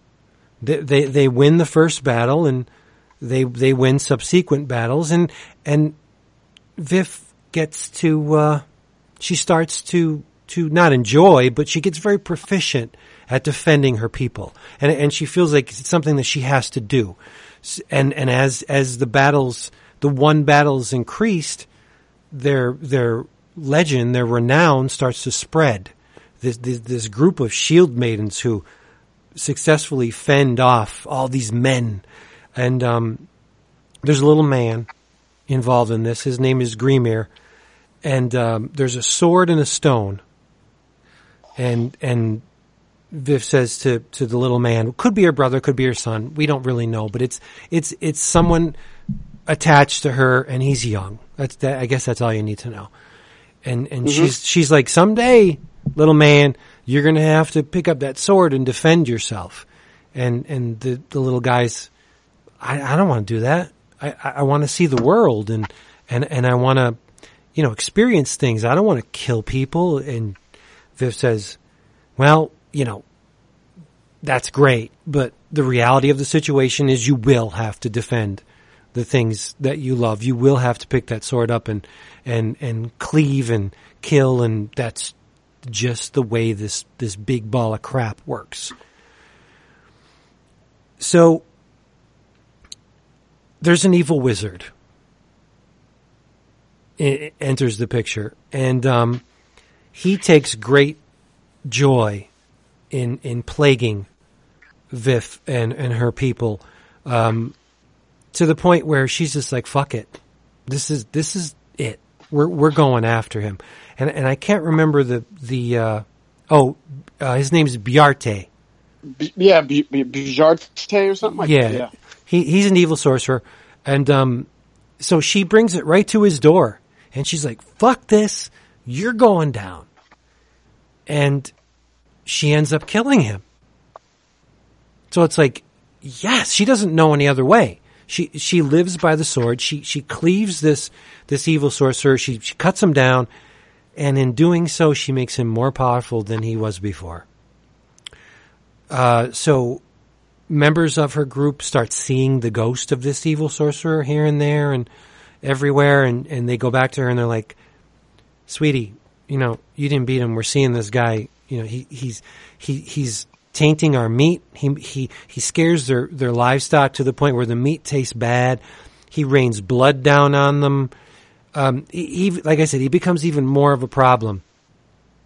So she's like, "Okay, I guess I got to take care of this."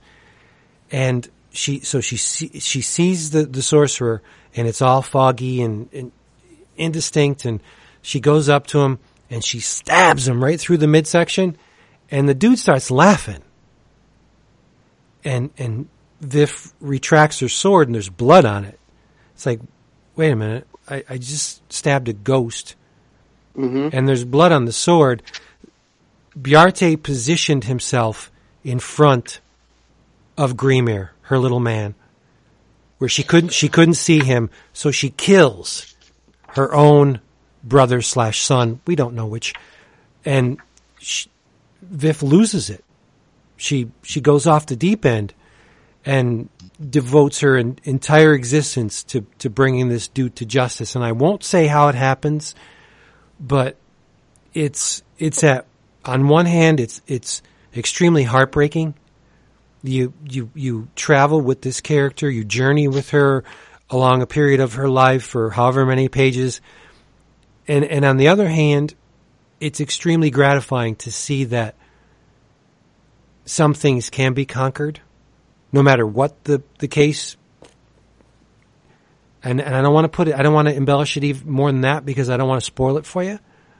But it, it was an amazing experience. I mean, Zawadzki, he, he's just, he's getting disgustingly good. We, we read The Dregs. He was great there. He's even better here. The battle scenes are just furious. They're they're disturbingly good, right? Eh, Um, Daniel. It's, it's incredibly well drawn, incredibly. Yep. And, and even just this kind of goes back to the whole less is more conversation. When the moment happens that you're talking about, the use of the solid black pages, I guess that's kind of giving something away, but it's such a poignant moment, and the Yep. way he just the book literally go, goes to black, Yep. and you have the beat where you're, you know, you've just seen this tragic thing, and as a reader, you get to have a, a solemn moment with it through the reading of the book. Yeah. And talk about less is more. It's just a black couple of black pages, and holy shit, does it hit home? Yep. You know, it it, it gives you the moment to kind of live in that for a second. And and right after the black pages, the uh, creative team does something that twists the knife. Yeah, They they stab you through the heart, and then they let you linger a little bit and and Yep. and face what they've done, and then a page later they twist that knife, and it's like, oh, you bastards! Why did you have to do that? yep, it just it kills you. Um, there, there there's a uh, a sequence of pages that look unlike anything other in the book. The The narrative is colored by by D. Cunniffe, the main narrative, in in earth tones and, and rugged rugged colors like ochres and, and browns and, and very Yep. ruddy greens. But then you see these this page and it's done all in red reds, and you're like, what the hell's going on? And it's it's Ziff just slashing the hell out of out of people, and then a couple pages of the narrative will go by, a bulk, and then you see another red page. You're like, wait a minute. What, what, what is this? And, and more narrative and then another red page. And then something happens within the red page and you're just like, oh, I get it. And Yeah. it's, it, it's so subtle. And the, um, if you pay very close attention, the sword that she uses in the narrative is not the same sword that she uses in the red pages. So put two and two together, right? Yeah. It, it's just a very, very beautiful, masterfully done book. It punches you in the testicles and it drags you down, but it lifts you up in the end. So all hope is not lost. You, but you got to read this, experience it for yourself. It is just so beautifully done. Yeah, this was a great book. This was a great book. Yep. And um, it's uh, like I said, Black Mask, seven ninety nine. I'm guessing it's uh, sixty eight pages, right? Something like that. I was looking for page numbers when I was doing my notes, and there aren't any. Yeah. uh, it's oversized. Standard size? what Oh, it's oversized. caught- No, magazine sized. Okay. Heavy Yeah. paper, um, clay coated covers, real Yep. thick stock, full color. Um, there's a, a process, bunch of process pages in the back. You get a, uh, you know, Eric uh, Zawadzki's talking about how he came to the style in the book, and you know, um, there's a, a craft corner with D. Cunniffe about all the uh, his choices for what colors he used in, in certain sections. It's just it's an amazing book, and and the investment is minimal for the takeaway. The takeaway will will linger with you for a long time. It's almost like a Fantagraphics package with all the back matter and Yep. It, it- what a beautiful book. That's what caught my attention. I, you know, I don't. I just saw the cover and the oversized uh, size of it, and that that's what got me to look at it and flip through it. And you know, just even going back to these red pages, they're so kinetic and brutal. Yep. And and Shield. Maiden. The thing is, the the main character is a Shield Maiden. A Shield Yeah. Maiden was not a fighter. They would protect the fighters. They they Well- would they would throw themselves into the battle in order for the men Yeah, to do what they had to do. This is a shield maiden who has stepped up. She she's in the role of traditionally at this period in time was reserved for the men. And she slays. I mean she is every bit as formidable as as um the the, the best male fighter would be. I mean she is badass that's true. But there's also the protector side because she is seeing her group of women and seeing beyond it. Because I really love the the point in the book here where it gets to. Uh, she's talking about turning this into a worldwide movement. right it's there's a And that's very strong feminist slant Very, very, yeah very, very. If she if she defeats this creature, then she can feel uh, like she can protect more, and that's Right. what she's talking about. That, But the really thing- interesting to me. It's not. Hmm. But another facet of it was if she defeats this creature, she hopes that others will see her achievement and realize that they can do similar. Exactly. Right. exactly. So it's like it's it's rabble rousing to get to pick up the feminine to a level where you know you can do this too. Yeah. This is- Which- you don't which have is to have a- a- which is in a sense like a protection kind of, you know, Right. teaching someone how to protect themselves and, and be like that. That's that's interesting. I love that. Yeah. yeah it was It's a- phenomenal. And it sounds like I mean they're really pushing the Arthurian stuff pretty hard on it too, right? The, the 'Cause they- sword. they, don't have to have a sword and stone, right. right? But I mean yeah. that that carries a lot of like a lot of like meaning, right? So But it's not a And in the book huge aspect of the book, though. I mean, she would have done it, I'm guessing, without her father or her husband's sword. right, It's just, I, I think it was a symbol she could rally around, but she was really hmm. rallying around herself. okay, Yeah. Yeah, I don't get the sense that the sword itself. There is a moment that I don't want to get into because it is towards the end, and Vince will know what I'm talking about. But throughout the entire story, I don't get the sense that the sword has any sort of mystical or magical power. no, to it doesn't. Mm. It doesn't. So yeah, like you know, she, I, she's the kind of woman that she would pick up anything and beat the hell out of somebody. I feel like. Yeah. okay. I mean, she doesn't sit back and wait till they come to her. She goes after them. No. Yeah. Yeah.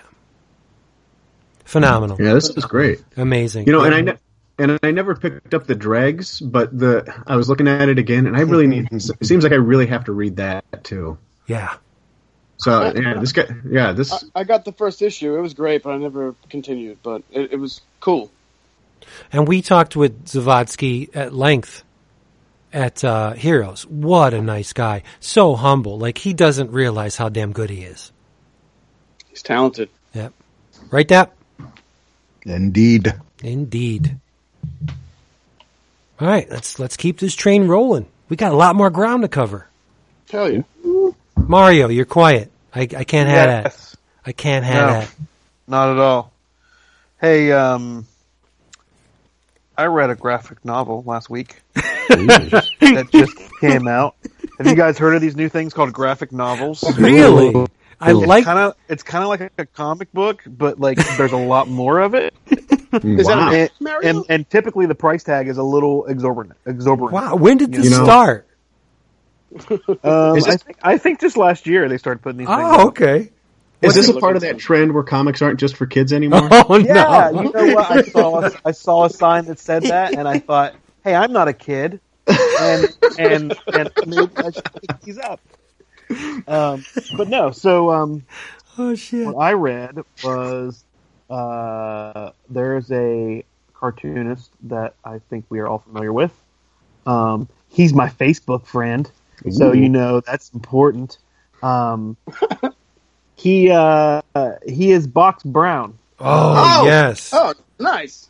Please. and uh, his new his new graphic novel is a uh, a piece on uh, the always funny and um, uh, and historically important Andy Kaufman. I I just wish got you could this see me. I'm today. pumping my fist right now. I'm so excited to talk, to hear you talk about this. I meant to get this damn book today and I forgot. Yeah. So it's called "Is This Guy for Real?" The Unbelievable Andy Kaufman by Box Brown. Um, and you know it's a full size graphic novel. It's shit. I mean it's 260 pages or so. Um, and it's in that great Box Brown style. You know, it's it's it's, it's you know talking earlier about cartooning and and you know he uses a pretty minimal line in his cartooning. Um, it is it is you know for lack of a better term cartoony. You know, um, if you don't know Box Brown's work, but uh, but yeah, I mean I've I've always loved Andy Kaufman since I was a kid. Um, Same. you know, uh, I discovered him of uh, you know after he was dead because of uh, you know I was like seven probably when he died or so.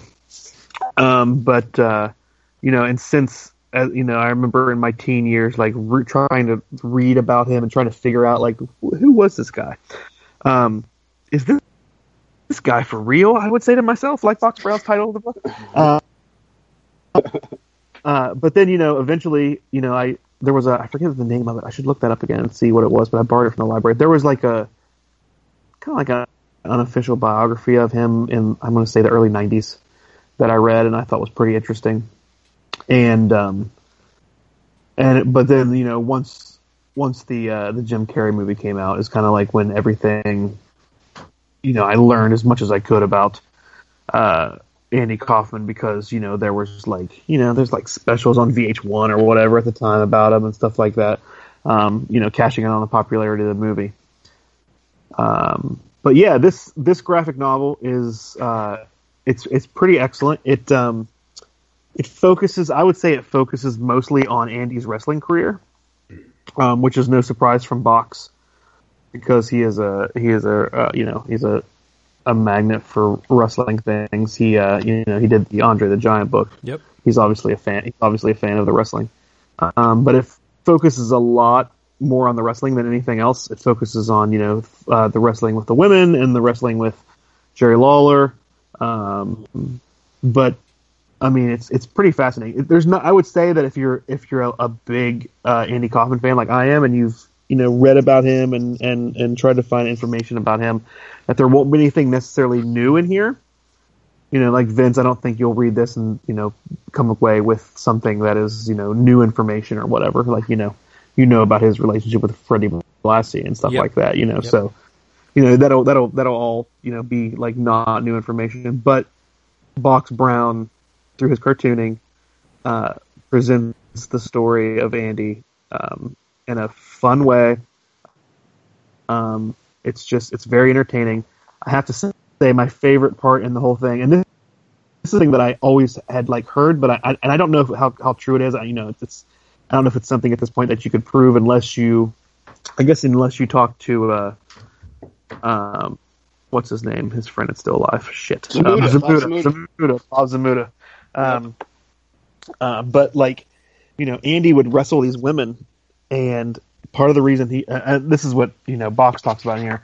You know, part of the reason that he did that, you know, as Box says, is because it aroused him. You know what I mean? He really got off on wrestling uh, the women, and so much so that Box has this this full page, this full page uh, uh, page in here where it's it's almost like it's almost like the back of a Spider-Man comic, a Ditko Spider-Man comic, where he like where he shows the costume and like you know like all the pieces of the costume and all the mechanical parts in it and what it all does and how Peter uses all the pieces.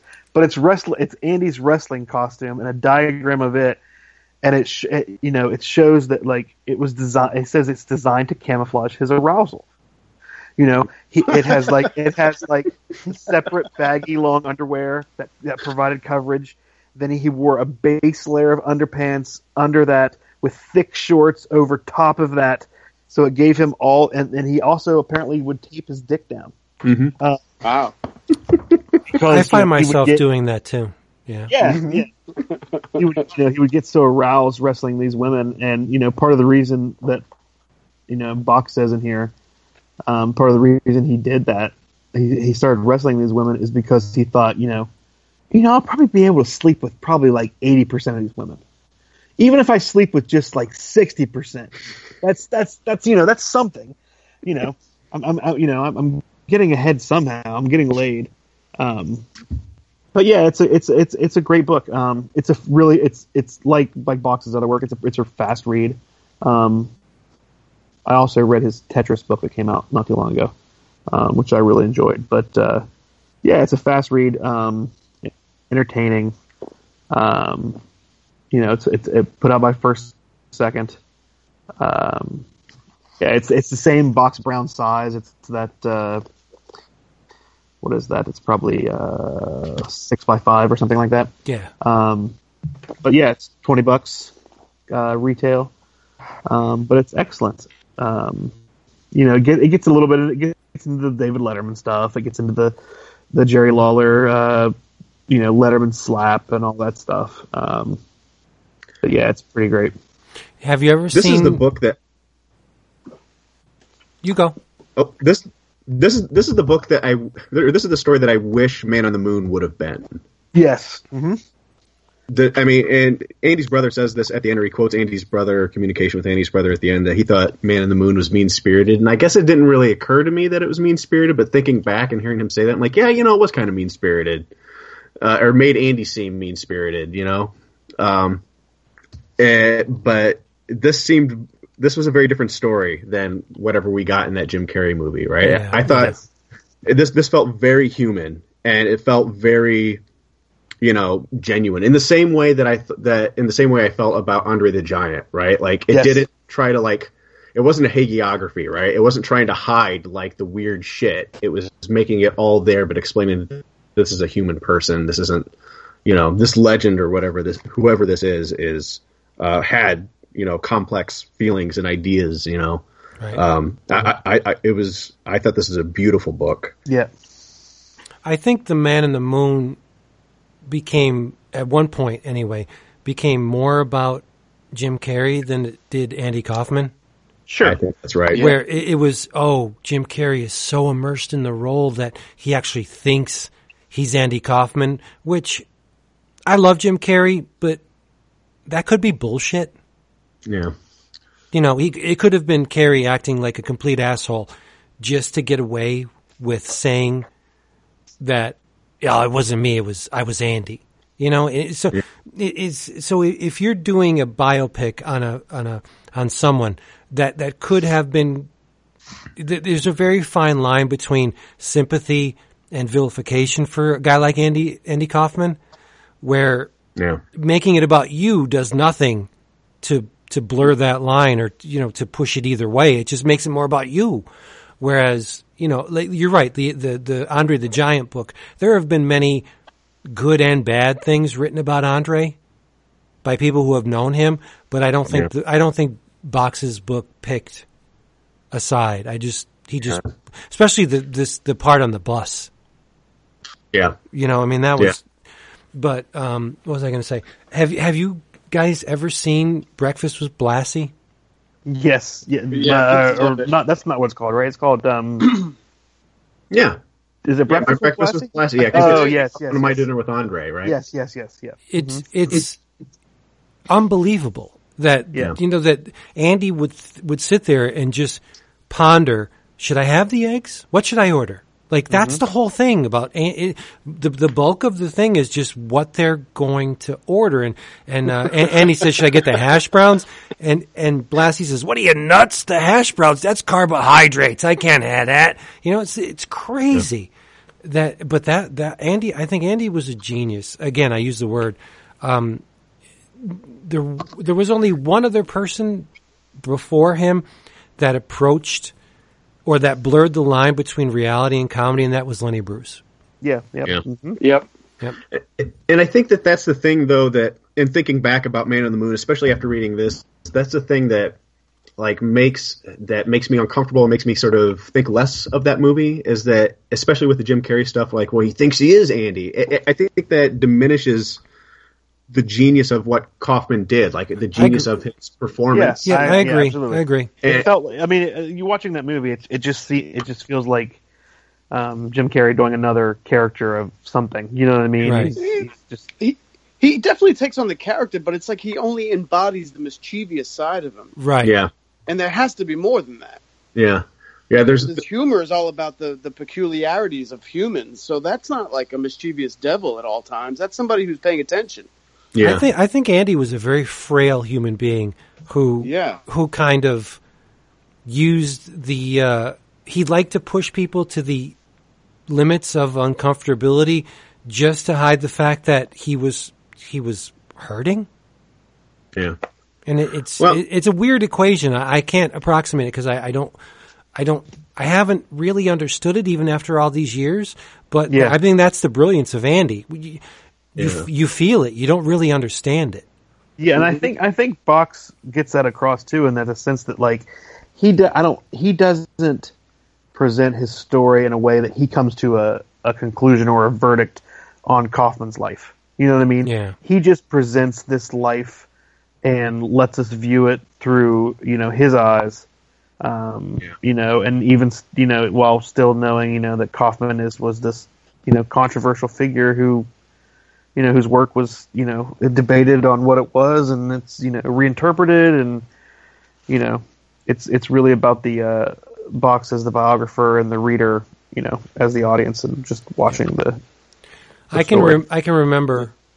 I'm older than y'all, so yeah, I was there on the ground floor with Andy Kaufman, and when he did the Saturday Night Live with the Mighty, Mighty Mouse, Mouse? yeah, I, w- Oh. I I was like, this is insane. I mean, I don't remember how old I was. I was young. It, it it never registered to me then that what I was seeing was a landmark in in comedy, but ba- looking back, it's like that took incredible confidence to get up there and when you give someone when you're offering up a, an act like that where you're you're you're leaving it to the viewer to interpret whether you're legit or a joke it's like Ben Marra yeah. Ben Marra's Yeah. visuals do the same thing. You're thinking, this guy can't fucking draw. His hands are too small. Those heads are too big. It, it's it's it's a mess. That's not Marie Dowd. Yeah. so so he's he's he's giving it giving you the benefit of of the the discerning whether or not is it's tongue in cheek or whether it's being played straight. Andy did the same thing. That takes a very confident person to to say, "All right, I'll leave it up to them."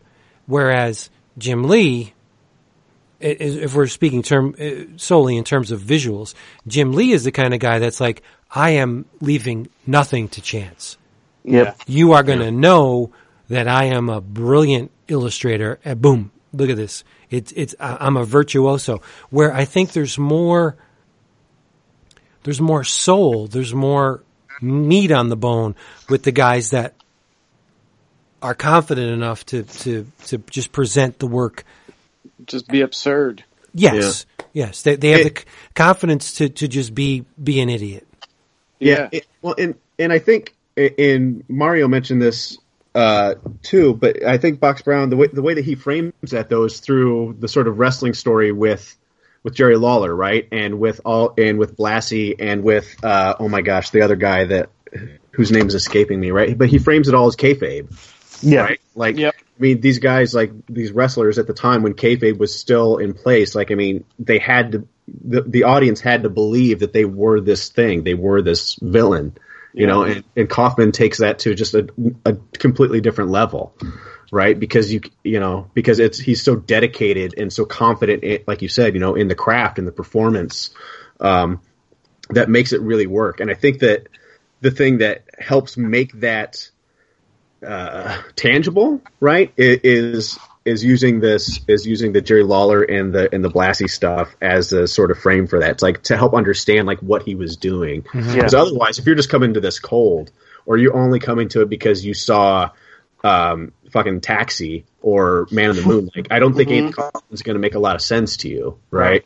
Um, but that was that was probably the the biggest takeaway for me for this is that he he helps make sense, at least it, not completely make sense because I don't think that he's trying to make hundred percent sense, but he's trying to make Andy work for the the audience that isn't going to understand him naturally, right? Yeah. Yeah. I mean, it makes sense. His uh, Andy Andy's obsession with wrestling makes sense for those reasons. You know, because wrestling is that. You know, at the time, it was that area where you know the the wrestler and the audience have to like they collaborate together, right? Like like Yeah. actively collaborate, or everything will just fall apart. Yeah. If they're not if they're not both in it, then it loses. You know. Well, look at what he does when he goes on Letterman. He gets that audience involved in that fight. Yeah. You know, Mhm. it's it's it's And he never, never ever broke character. No. no. and that's what made it uncomfortable. You, you were expecting a, a, a point where it's like, ah, this is a this is a joke, where and and that carried over after his death. There are still people that claim that Andy's not dead. Yep. That this is just I a- would not be surprised. right. It's just a grand ruse. It's it's just another bit that Andy has perpetuated and will not break the Yep. that that thread. He's just he's amazing. Yeah. I wouldn't be surprised if he, and like I feel like if he was still if he was still alive and it was all a great joke, that the ultimate punchline then is that he doesn't reveal himself until he actually dies for real. Yep. Yeah. Yep. And, the, and even he doesn't even see the result of that joke. But you know that would be the ultimate like he was here all this time and we didn't even know it. That would be perfect. Yep. yeah. know. He's just kind of like one of the first guys that put his entire life on the stage like that, like such conviction Yeah. to play that role and to Yep. keep going with it. That it creates like this mythological thinking about him that people think he's still fucking alive. That's Yep. crazy. Mm-hmm. Yeah. Well, You there's, know- there's a real fine line because Lenny Bruce would get up on stage and read the proceedings of his obscenity trial. Right. And the audience would be just like, you know, waiting for the punchline. It would never come. He Real life ju- is funnier than jokes sometimes. yeah, yeah. But but Andy's one of those people though. I mean, and you guys have all sort of touched on this too, I guess. But he's one of those people that like the first time you see him though, like you don't forget it. Like I remember the first. I I have a distinct memory of the first time I saw Andy Kaufman. Mm-hmm. It was when I was maybe six or seven years old, in like the oh, first days of Nick at Nite. And when Nick at Nite used to run SNL, right? You guys remember Yep. this? Like uh, SNL was on Nick at Nite, and it was hosted by uh, Alf. I think Franken and Davis were doing the hosting, right? They're doing like the bumpers for the show or something. wow. Um, but we were at my aunt's house in Indianapolis, and my parents are watching SNL on Nick at Nite, and the and the Mighty Mouse bit came on, and it just blew my fucking mind. Like I, like I can't like I can't forget that like the hold that that moment had on me because it because prior to that I watched him on Taxi with my parents or uh, watched him on watched him on yeah watched him on Taxi with my parents, but I never like Latka or the the foreign man character like never like hit me until I saw that same guy do Mighty Mouse, and then it all sort of just you know came rushing in. Like he, there was something here. There's something special about Right. this. he sparks like a million questions when you see that. Like, Right. Yeah. Yep. Because even even back then, I'm thinking, does this person really think that this is enjoyable? like there, there's no skill involved with this. He's No. he's playing a record, but then, I mean, obviously not back then. But as I as I got older, I'm thinking, well, the the Lorne Michaels and the people behind Saturday Night Live had to be in on the joke. I mean, the, they they are allowing this guy to participate in their show, but maybe maybe he's you know maybe he said he was going to do one thing and he did something else, and maybe the joke was on them as well as me, but it it takes it, it there's a point there's a part of Andy Kaufman that can't be verbalized Mm-hmm. that Yeah. you just feel it and the the the confidence in this person who doesn't even know how to dress like his his his style of dress is horrible he's he's frumpy he's he lacks confidence but this person who lacks confidence is getting up in front of all these hundreds of people in the in the audience but not counting the the millions of people watching and he's just playing a record Yeah. like it's just what's funny about that? It's not funny. It is funny. It's not funny. It just pushes you in this area of uncertainty that feels good and feels bad at the same time. Yeah. And and the thing is, like, he has the confidence to be that foreign man character, right? But Yeah. that foreign man character is a character that is inherently not confident about who he is until he becomes a third person when he becomes Elvis, and then he's super Right. Yes. right. Or So Mighty Mouse. like adding Yeah. layer after layer after I layer. would like to do the president, Jimmy Carter. yeah. I am Jimmy Carter. And then, he, Unbelievable. and then he does, and he does an Elvis impression that is as good as any other Elvis impression, and that's Yeah. that's the joke. That's Yep. the joke Yeah. because you know. It's amazing. And he was a great bongo player. Yeah. He was Yeah. a very, very We talked adept. about that too. Yeah, they have a whole section in here about that too. cool. Did you? Have, any of you guys ever see his audition tape for Saturday Night Live? Mm, uh, no. uh, you could YouTube that, like uh, Andy Kaufman audition Saturday Night Live. It's amazing. He's just reading this poem, and that's it. Like it's not even. It's not a. uh, You know, it's hard to explain, but it's just a poem. He just keeps reading it, and they ask him, "Can you do it again?" And he does it again. Like he, he's he's got his character. He's got it down. and what it looks like, you know, it's this easy for us. Like you can tell, he's something he's worked on, but it, it, he just delivers this poem, and it's. It's like bone chilling and funny as hell at the same time. It's so weird. Yeah. It's like the like the uh, his talk show too, right? Where he's got the Yeah. ridiculous desk that's like fifteen. Oh, it's like 50 feet high, but yeah. And, and his ex girlfriend's there, and then they act like they're going off air, and he's grilling her about about like their shattered relationship and stuff. Oh my Yeah, god! It's, and and you look at the the guys performing today, uh, the comedians. There's a guy on Adult Swim that owes everything he is about to Andy Kaufman. I forget the guy's name. He's he sits at a desk, and it, it's very disturbing, um, confrontational. The same. This Is it is it Andre Eric Andre or something like that? Yes, Eric Oh Andre. yeah, Eric Andre. Yeah, yeah, Eric Andre. it- that's Yeah. that's un, it's everything Andy used to do. Only it's it's more obscene and it's more controversial because he uses language that and and incidents that Andy would never do. You know, Yeah. but it's still. I mean, that's Andy Kaufman. He's doing Andy. yeah. Uh, Andre's really going for like shock value too. Right, Like that shit yeah. cracks me up. But some of those things he does are just off the wall. Like Right. Right. Well, Dap has been very quiet. We can't. Dap has been enjoying himself. Well, good. Well, tell tell us what Dap has been reading. I have something for you when you're done. I don't know if you're going to Oh, really? like it, but I do. Yeah. Oh, um, let's see. I, well, I caught up on Avengers, but we got to wait for Jason for that Oh yeah. because You can't go there without forbid. the boy. Yeah. right. Um, since he brought it to us, but um, Did you read the latest Avengers? yes, Dude. right. Oh my God. Yeah. And something gave it away. I'm like, yeah. See, this does anyway. We'll we'll we'll get into it. Definitely Um, one of the best Avengers stories I've read in a long, long, long, long Yeah. time. Yeah, when this is collected, this is going to go on the shelf right next to Yep. Avengers Forever. wow, Uh, really? It's Oh, yeah, seriously? no, dude. No. It is. It is Yep. the hotness, and it looks good too. Even Yep. though, even though the art, because it's weekly, um, you know, you've got a couple different, three artists on it so far, but it's um, it's and it's it, it it's quick and it's Yeah. th- there's this really there hasn't been this most recent this week's issue is probably the closest thing, and even then, it still isn't a filler issue, and it's just been it's it's a lot of fun, and and Yep. it's it's And I'm not Each issue has a deep, huge reveal to it too. Like Yeah. he he's not. This is nothing extended or uh, what ca- uh, decompressed. There Right. there's meat in every single issue.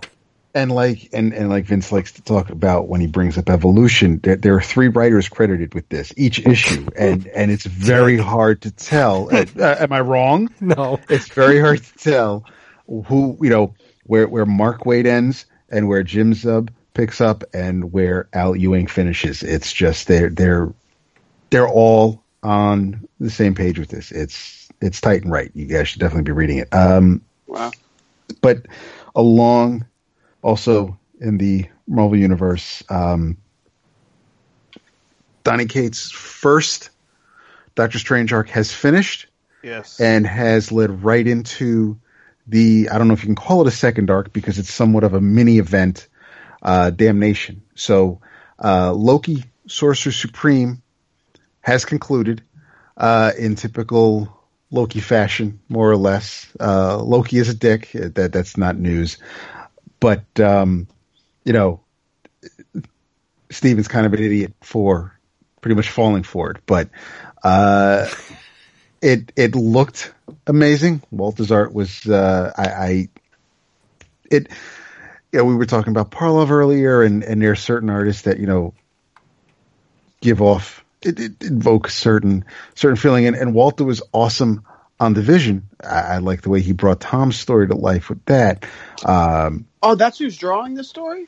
that's who was drawing. Yes, it was Wow. Niko Henrichon drew the um, Hopeless arc before Uh-huh. Cates came on, but this, um, but now uh, Doctor Strange three eighty six, Nico is back to draw the um, the first part of this damnation arc, and um, That cover, Let's yo. pick this up.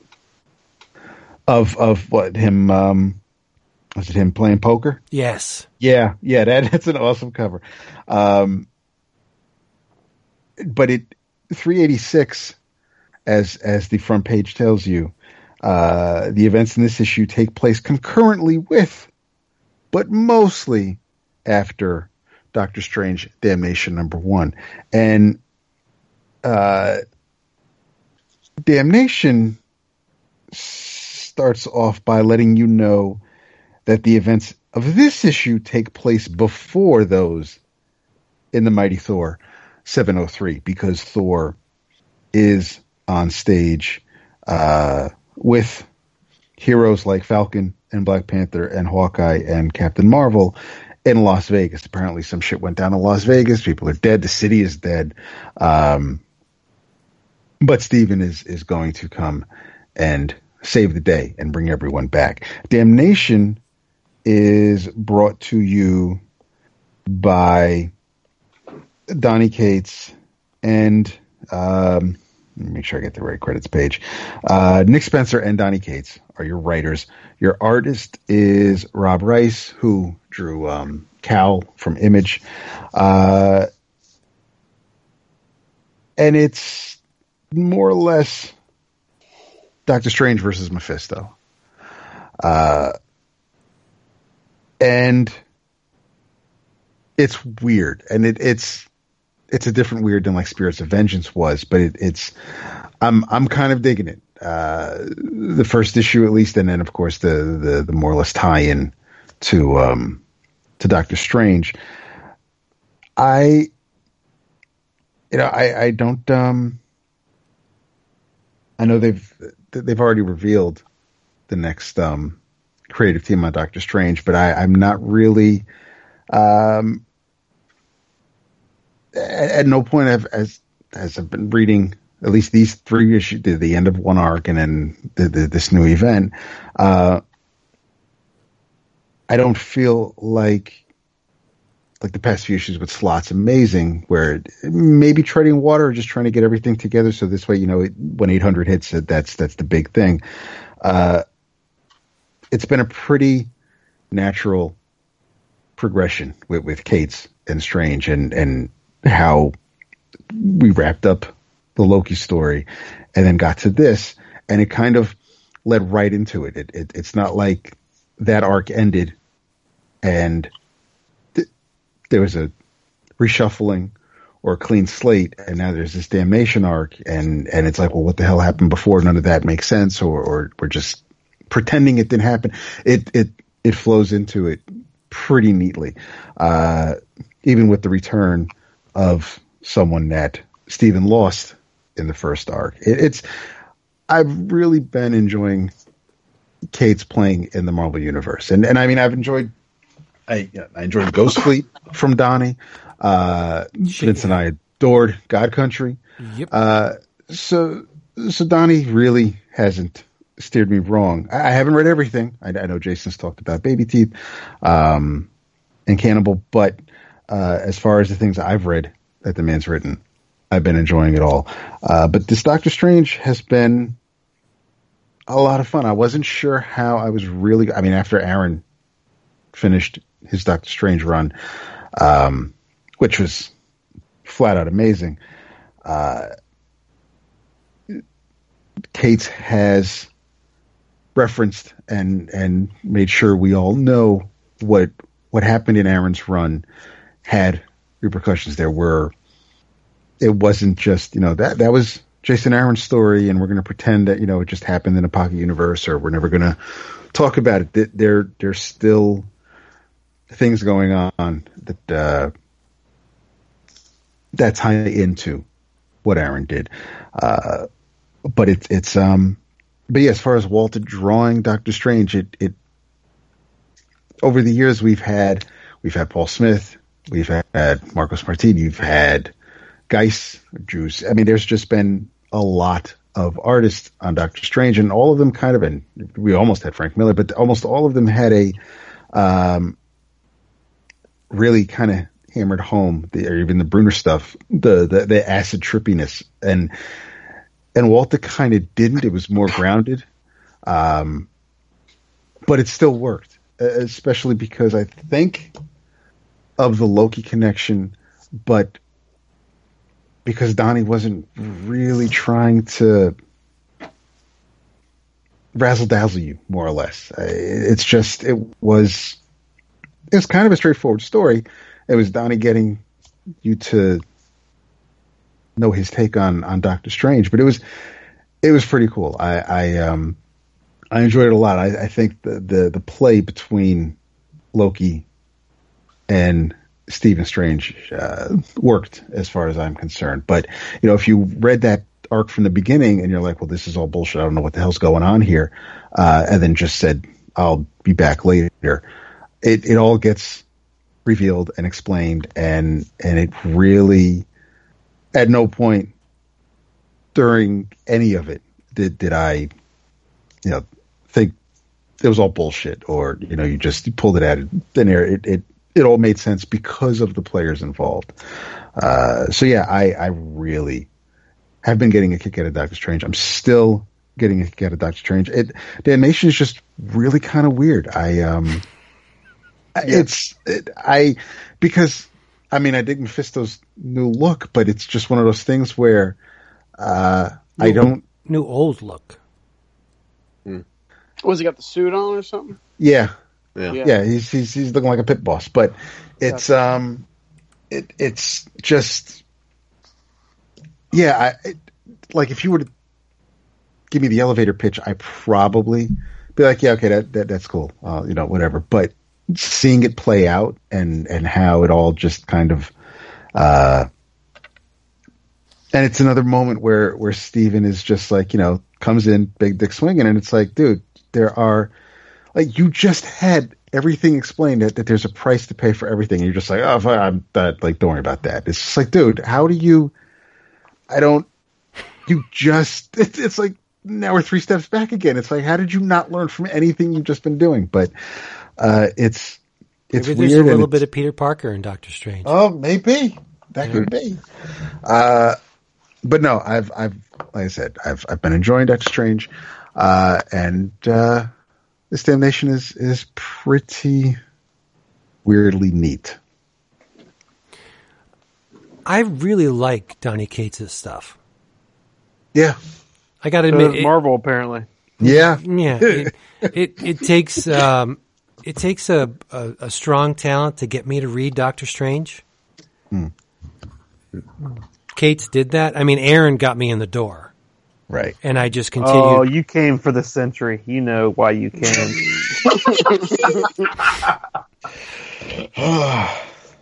I do like the Sentry. it's a good use of the Sentry. It is. It, It is. really, really is. You know, Yeah. stuff set up by Aaron and then it pays off in the Sentry. It's Yeah. it's it's it was somewhat clever. Finally serves a purpose. Yes, yes. He's getting his own book now too, isn't he? Yeah, Yeah. Lemire. Yes. Yeah. Lemire and uh, is it Jacinto? Jacinto? Yeah, Amir always wanted to write Miracle Man. Huh? Or Prime. not bad. Well, it's we're getting close to St. Patrick's Day. Are we? Okay. Yeah. I have no idea. we're Yeah, getting sure. we're we're getting there. So uh, I And I don't look my calendar by you know being drunk, but okay. I read a ton of green for this episode. Uh, No, specific, brother. I tried to. Now stop. I, Um, I- you, I did. Specifically, uh, Lantern. I read Green Lantern Corps Volume Two, Alpha War. This is New Fifty Two. Yes, I'm always late to the party, but I'm picking up the slack. I'm trying to get all this New Fifty Two stuff read. You heard about Spider Gwen, right? And I also read Green Lantern Volume 7, Renegade. Mm. Mm. I don't That's think I tried to. I'm. Oh, no. Keep well, see, I. I kind of knew you wouldn't. But all right, so we'll we'll go Renegade first. Is that before Rebirth, Vince? Oh Yes. yeah, yeah, yeah, yeah. Yeah. Okay. Okay. Now, let me get the book here because I didn't write the creative team down because I didn't think I'd get to it, but I, we are. I'm, I'm getting to it. Green Lantern, uh, Volume 7 Renegade, written by Robert Venditti, who's pretty damn good. Um, the majority of the art is by Billy Tan, but you also have Mark Is it Irwin. Billy or Philip? Is it Billy? It's Billy. thought it was Philip. No, it's I thought it Billy. Philip Tan. It's Billy. Hmm. it says right here in this hardcover graphic novel, is it that that that I've read? No, no, because it's a collection of comic books. It's not a graphic novel. Oh, but aren't they all? No. Sure, they were bad. Oh, Okay. hard. No, it's a hardcover. Uh, so Yep, it's a art hardcover. art by Billy Tan, Mark Irwin, Scott Hanna, Ethan Van Sciver, Martin uh, Coccolo, and Pascal Alixe. Color by Alex Sinclair, Tony Avina, Pete Pantazis, and those hi-fi people we see all over the place. Um, in in this uh, volume, Hal has left the Corps. There was um, in in um, volume six, the life equation. Black Hand tampered with the source wall. He he touched the source wall, and he set off something really nasty, and his actions result in a rift in the source wall. There's a big old fucking hole in the source wall. And it, it also I, I did i'm a pig mouth and another layer of another problematic uh, occurrence is that black hand can no longer raise the dead he just turns things to stone and an already unstable psyche has gone way off the deep end so you have relic who was once imprisoned in the source wall, but has been since set free. The giant relic is studying the source wall. And he's coming to the conclusion that the lantern rings themselves are part of the problem. That they're siphoning all this emotional energy from the universe that they're actually depleting. So you have the the the yellow rings are for um, what fear? No, the, Yes. is the red rings are for fear. No, I thought red was That was. Yellow Envy, maybe? Envy, No, yellow, yellow, yellow's fear, red is rage, anger. rage, right? Uh, blue is for um, compassion and hope and love, and no violets for love. So all of these emotions that the the rings are are um, their very stock and trade is de- is depleting these emotions from the the universe. But the the thing is that that Hal starts. He he has left the Green Lantern Corps. He beat the shit out of Kilowog under this um, trumped up occurrence to make the Lantern Corps think that he's gone rogue. And, Ki- and, and Kilowog has played into it. He's like, Is this when he was like wearing the hood and everything? yeah, Yeah, looking like yes, Jesus, yeah. yeah. Yeah, but okay. and that's the part where I knew Dap wouldn't like it because it. This is a this is Hal Jordan in action, in word and in deed, but in in appearance, he looks more like Bucky Barnes. Yeah. He's got this long, straggly hair, and, and you know he's wearing clothes that you know hoods and just to try and and and be inconspicuous. But he's he's a lone wolf, and and that's the problem. I think Hal Corbin. Ha- Hal works best when he's a leader, not working by himself. He, he's best in an ensemble cast, whether it be the Justice League or the, the Green Lantern Corps. Hal's Hal when he has other people around him. You agree with that, Dap? Uh, as post '90s, yes. Right. Exactly. So so Hal's coming across all these planets that um are turned to stone. He's like, "What the frig is going on here?" And he goes to Sector Zero, which we all know is home base for Oa, and the Green Lantern Corps is gone. They're they're nowhere to be found. So there's there's two mysteries in this book. Um, he also comes uh, across a uh, I guess you can call him a prince, uh, a being of royalty named Virgo, who is sold into slavery. Uh, and long story short, Virgo and his captor, this guy called Trapper, eventually join up with Hal to go planet hopping and to try and come to the source of, pun intended, the the problems. But this is basically Hal on his own with a, a tiny, tiny, tiny uh, companions, being this lone wolf and going out and, and doing what, you know, he's not a cop anymore. He's a hired gun. Um, there's a, a really neat section where this spaceport has been commandeered by Thanagarian uh, thugs and they lure people into the spaceport thinking, oh, it's a spaceport. We can refuel, get some food, have some fun, and then we'll go on our way. And it's not anything at all. The Thanagarians take the ships, take the people. They're, they're, they're pirates, but they're based on this, this, this, uh, spaceport. And, um, the one uh, section, the Thanagarians, they fly, they, they take to the air, and Hal looks at him and he goes, I own the air. And I'm like, this is so cool. Like, I'm having fun with this. Even though it doesn't look like Hal, Billy Tan's art is not optimal for me. I mean, I like it. It's, o- it's okay. But this is more of, no, I don't want to, I'm, I'm not going to, you know, throw shade at Billy Tan. He's he's good for what he does. No, not when there's Ethan Van Sciver still in the book. I I I take the kind of perverse satisfaction in Ethan Van Sciver's work as I do late period Paul Gulacy.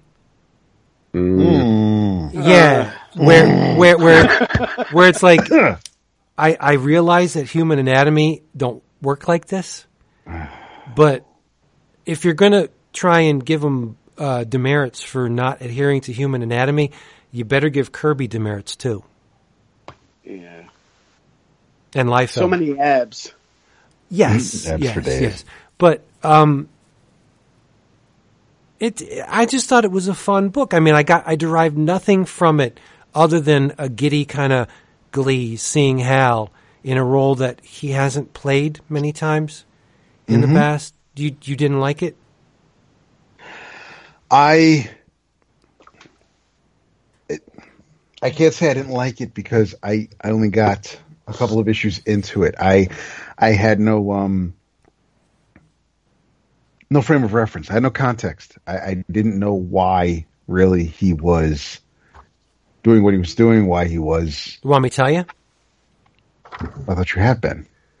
No, the reason why he took Krona's gauntlet, Hal doesn't have a ring anymore in, Right. the, in this story. He's wearing Krona's gauntlet, which is not one ring. It, it has the power of like 12 rings, according to Guy Gardner. So he, Oh, he- so it's like when he killed all those Green Lanterns, he had all those rings on his fingers. yes, he, he, he, he beat the shit out of Kilowog to take this gauntlet. Why did he do this? I haven't. I'm not clear on why he beat the shit Because- out of Steel. because he had to put up a front. He had to make it seem to the Guardians or to the Corps that he's a renegade, that he's on the lam, that he did something. Kilowog was in on it. Yes, Kilowog Okay. was in on it. And the reason why is because the Guardians, at some point in the New 52, the Guardians become the villain. They create. They created these, you know, the Alpha Lanterns, which They've is always been kind of like little dickheads, haven't they? yes, yes. Power Right? corrupts. But but the Guardians created the Alpha Lanterns in a in a Who Watches the Watchmen type deal. The the the Alpha Lanterns are the IAD, the internal affairs of the of the the space cops. They police the police, right? So, um, John Stewart is is is kidnapped and tortured, and uh, by the uh, what, what were they called the the keepers, and um, the there was two other lanterns with with John Stewart, and um, one of them was going to reveal very crucial information to the to the keepers. So, in order for that information not to fall into enemy hands, John Stewart killed a fellow lantern. And all this was orchestrated by the, the Guardians. And because Stewart killed a fellow lantern, the Alpha Lanterns bring him to trial and Guy Gardner ain't having it. And this whole thing erupts. Meanwhile, there's these gray, disgusting um, creatures that are going and assimilating lanterns. They they have no mouths, no ears. They one, when they touch you, they they they become you. They they eat you from the inside out. They take away all, almost all of your sensory apparatus. That's the whole Third Army thing. The Guardians were assembling an army of subservient beings who could not question their authority, would just enact on their rules and their their their their dictates. And Gardner picked up on, on it, and so did John Stewart. And it was this whole thing. But long story short, the Guardians became the villain. And in order, and eh, when the dust settled on that whole Third Army thing, the Guardians weren't looked upon as benevolent beings by anybody in the in the galaxy. So in order to elevate the Corps, Hal did this trumped up theft of Krona's gauntlet in order to elevate the Corps and bring it back to to what it was and to, you know so you can trust the guardians again. Meanwhile the the lantern the green lanterns are all gone. So i'm still reading but that that's what it seems. It's just this play to to push the the Corps back into a level of prominence where now they're vilified by people. It's like how can we trust the guardians? They just tried to destroy everything. You know? Mm-hmm. It's it's just fun it's fun stuff and if you ever wanted to read a a good guy gardner story green lantern corps volume 2 is is a great guy gardner story if you don't like Guy Gardner, you will by the end of this this this volume. Because uh, yeah, Tomasi paints him in a very sympathetic light. Like Gardner has a brother and sister that are both cops. His father was a cop, and even though Gardner uh, guy has, you know, he got the ring, he's a space cop. His father wants nothing to do with him. He thinks his brother and sister are more uh, have accomplished more being beat cops with nothing more than a gun and a badge. Where Guy has this ring where he could do all these magical things, and the father's like, "That ain't nothing.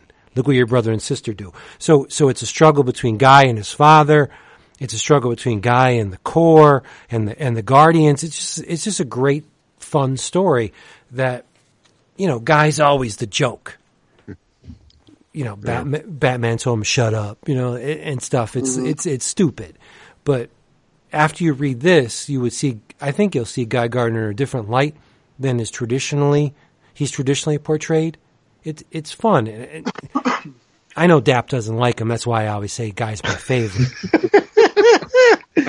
I love how you think I don't like Guy. yeah, I know you don't. You don't like Yeah. him. But No, okay, you're wrong. Do, do you like who do you like better, Guy or Kyle? Are you seriously asking me that fucking I- I- question? Are you seriously? Well, this will show How me long how have you known me? I I know you like Guy more. Thank you. Jesus. How do Is you Kyle even? still I running can't- around? Yeah, Yes. I how do, Like Vader, right? Kyle will always be around. I can't. Oh my god! I need. I need another shower. How do you even? How do you? How how does that question even? Who do you like? Kyle or I really, Jesus. That's. Oh my god! who, who do you like better, Kyle or Sinestro? Oh, Larry Niven, of course. Okay, that's a good answer. David, who do you like better, Gil Kane or Hitler? Right? what would you rather have? Some milk chocolate or to be sodomized by Lucille? I just. I don't. Go for Lucille. Yeah. Okay. But no, I mean, like Amazing Spider-Man, I my my love affair with the Green Lantern Corps waxes and wanes, and I'm See, now that's funny because I was just going to say, like your love of Spider-Man, my highlights for Green Lantern were the mid to late '80s. That's that's I, I will never get back to that, but that is, I mean, aside from the Gil Kane Silver Age stuff and Hard Traveling Heroes, it's everything pretty much before Crisis was that that's my Green Lantern sweet spot. Not that there haven't been decent Green Lantern stories since then, but um, I really loved Emerald Dawn. That was great. Mark Bright. Mm. Yeah, oh, and those were written by Priest. But the the the, the there were the two Emerald Dawns, and you know, and and I I like Mosaic, but once you know you you end up with with Gray Templed Hal, which led to Yeah. Parallax and and and that bullshit. You know that that's when I'm just like, okay, you know, I'm glad everybody has the Green Lantern now, but um, I I really cut you off, and I'm sorry. no, you didn't. No, come on. I never put. I, in fact, I didn't read much Green Lantern until Hard Traveling Heroes, Okay. and then after that, I didn't. I mean, I think the Joe Staton stuff was the the next time I read Green Lantern, but e- even though like the whole Parallax thing with Hal, it didn't impact me at all because I didn't really care. Right. the the the major the highlight of Green Lantern for me is the Sinestro Corps War. Mm. That that's my Green Lantern. That's that. No, and that's that's good shit. Yeah, and all this plays on that. So it's still the legacy of uh, Geoff Johns. All, all this is built upon what Johns did. I just I I, I like the sci-fi spacefaring aspect of, of the Green Lantern Corps, not set on Earth, more or less. Um, it should be spacefaring. It should Yeah. be, uh, you know, it, it, Green Lantern, and it's unfortunate that they, from what I understand, they tried to make a movie about it. But it's it's one of those things where there are things that happen in Green Lantern that really should only exist on a comic book page. Yep. It's very hard to do something like Green Lantern in any other media. I mean, I thought the um the cartoon from a couple years ago was pretty cool, but it's Green Lantern is, is this made for the comic book page, and, and that's that's where he really should stay. Yeah. But there's a danger with Green Lantern. If you do not have an artist that is capable, you, I, I would think you have to be a virtuoso to illustrate Green Lantern or the Green Lantern Corps because you have to do you have to be adept at hardware. You have to be adept at human anatomy. You have to be um, convincing in the many alien life forms. Like you just can't hack it when mm-hmm. when you're working on Green Lantern. And I think the problem with Green Lantern from time to time is they put artists on the book that aren't up to the challenge. Mm.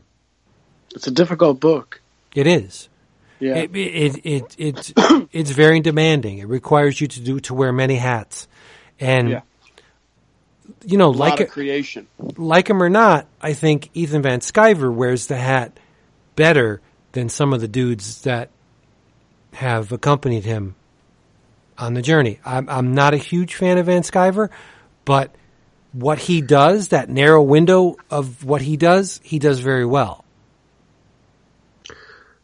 Did you during uh, Sinestro Corps War? Did you read um, the Gibbons stuff? The um, the Pat Yes. Gleason one? Yeah. I, I, see, I think I thought Pat Gleason was Gleason's for me was, was was better. He, I thought he was better than Van Sciver. Oh yeah, Yeah, and, and, and handle and handles all that all those things that you're talking about and handle them deftly. sure. Yeah, Gleason that's just that's just. I mean, your mileage will vary, obviously. But yeah, that was but, me. I mean, Tan is is a is a good illustrator, but he's not very versatile. So when he's creating from scratch, like okay, he draws Kilowog fairly well. He, he'll draw Salaak very well, but when he's making stuff up, that I mean, new characters and characters we've we you know we've seldom seen or haven't seen before. He doesn't have a huge range, yeah, you know. yeah. He's he's Buck Dharma from Blue Oyster Cult. He he. He, he you know he do, he doesn't have he can't hit the high seas, but Yeah. within his his narrow window he's not bad. the uh what what I like Sorry. about some of with the various lanterns, I, I appreciate how at least for the ones in twenty eight four the, the ones from the Earth, uh, you had John Stewart who was an architect. You had uh, Hal who was great at picking up boxing gloves. You had Kyle who who, who was an illustrator, and the fact that because if each of them had um, talents or skills, whether it was Ron Marz or Ron Marz, it, it would just be whatever you could actually have um, the lantern rely on whatever their skill is. So, so you had the writer and the artist able to. They had the lantern. If John had to construct a holding cell, or if if if Kyle had to think of something, it, it just I like the aspect of of when because like you just said, with you have to be able to draw different aliens, and and and each alien is going to bring different, especially the lanterns are going to bring different skill sets, and and it's not just drawing. It, it's not like drawing a Star Trek comic. Um, or you're going to have a bunch of different aliens. Now you actually kind of have to get into the mind of these aliens. So, and, and so, so Green Lantern is not really. It's. I don't want to say it's a hard comic book, but there's.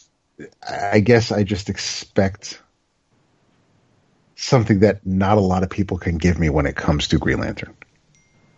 If that makes sense. Yeah. Yeah, I think so. I think we lost Zach. We Yeah. did, and I don't know how to get him back. He lost audio, he said. Did you see that? Yeah. Yes. And Zach is still sending comments. We- Episode 528. it's like this is the first time he ever did this. Um, we got It might be. it. No, we got Zach back. Yay! Sorry. But one of the one of the aspects of this thing I didn't I didn't tell you about is because Krona's Gauntlet is so powerful, Hal has to be constantly struggling with keeping it in check. It's not like just a ring you can put it on and walk around and you know the willpower kicks in when he needs it. The willpower always has to be on. He's got Well to sense. he's got to suppress this thing from because it's so incredibly powerful. I He like the greatest I li- Green Lantern, so that, He I mean, he should be able to handle it. Yeah. Yeah. He's got to tape it down like Andy Kaufman. Right. Right, but if you yeah, if you have it taped down. down all the time, there's going to be a, a portion a point where it's going to fight back. that chubby's gonna going fight to, back. yeah, Right. yeah. No, I, I thought it was, free. I thought it was a lot of fun. I'm glad. But awesome. okay, I have to couch, couch my um, approval with the fact that I did get the hardcover for five bucks at Ollie's. I didn't pay whatever twenty four ninety nine or whatever the, the, the hard the price. Well, that, that Uh, makes me feel better. No, I got it for five dollars. So yeah, it's great. If I paid twenty five bucks for it, maybe it wouldn't be. You know. that my enjoyment is I'll, there. There are times when my investment determines my appreciation. Let's just say. Yeah, and I, it's it's weird because I, I kind of, I kind of rail against that because the price, the, the content is still going to be the same regardless of the price. So it, it's, I, I totally get someone who would say, you know, yeah, it's worth five bucks, and and you know then, but it's still whether regardless of the cover price, regardless of what you paid for it. The content, the page count, none of that is going to change. The story is still going to be the same. So I try not to ever put what I paid for something into into my review or my judgment of the story. Yeah, I would. I'm going to pretend that I would like to feel the same way, but I can't. Right, right. Ju- I know, Just, I know. like you have a. I mean, I'm not judging, Of but but you Would have never. you have a difficult time in separating the artist from the work. Like if if, if somebody took Lucille and smashed babies' heads open with it, and you read a book by them, you'd be like, I hate this. You know, it's you would you you you you you whatever. But if if I spend a hundred dollars on a comic, I'm going to want a hundred dollars worth of entertainment out of it. If if they have um, Jim Calafiore on it, no offense, but I want my money back. Well, I think the only person who would take offense is Calafiore, but it's I, I, I know. I get it. I and you're not alone in in feeling that way, and that's and that's absolutely fine. It um Now, Frank don't- Miller, I would just pay hundred dollars for one page, right. right? I mean, because you're not all there, but it's it's still one of those things where it. I know. I I I'm still trying to get back to the whole Lucille and bashing. You know what I mean. You, you you're a very emotional being. Where Okay. we we've gone over this many times with the Justiniano stuff, where I still say I love his art, and Right. you you can't have it.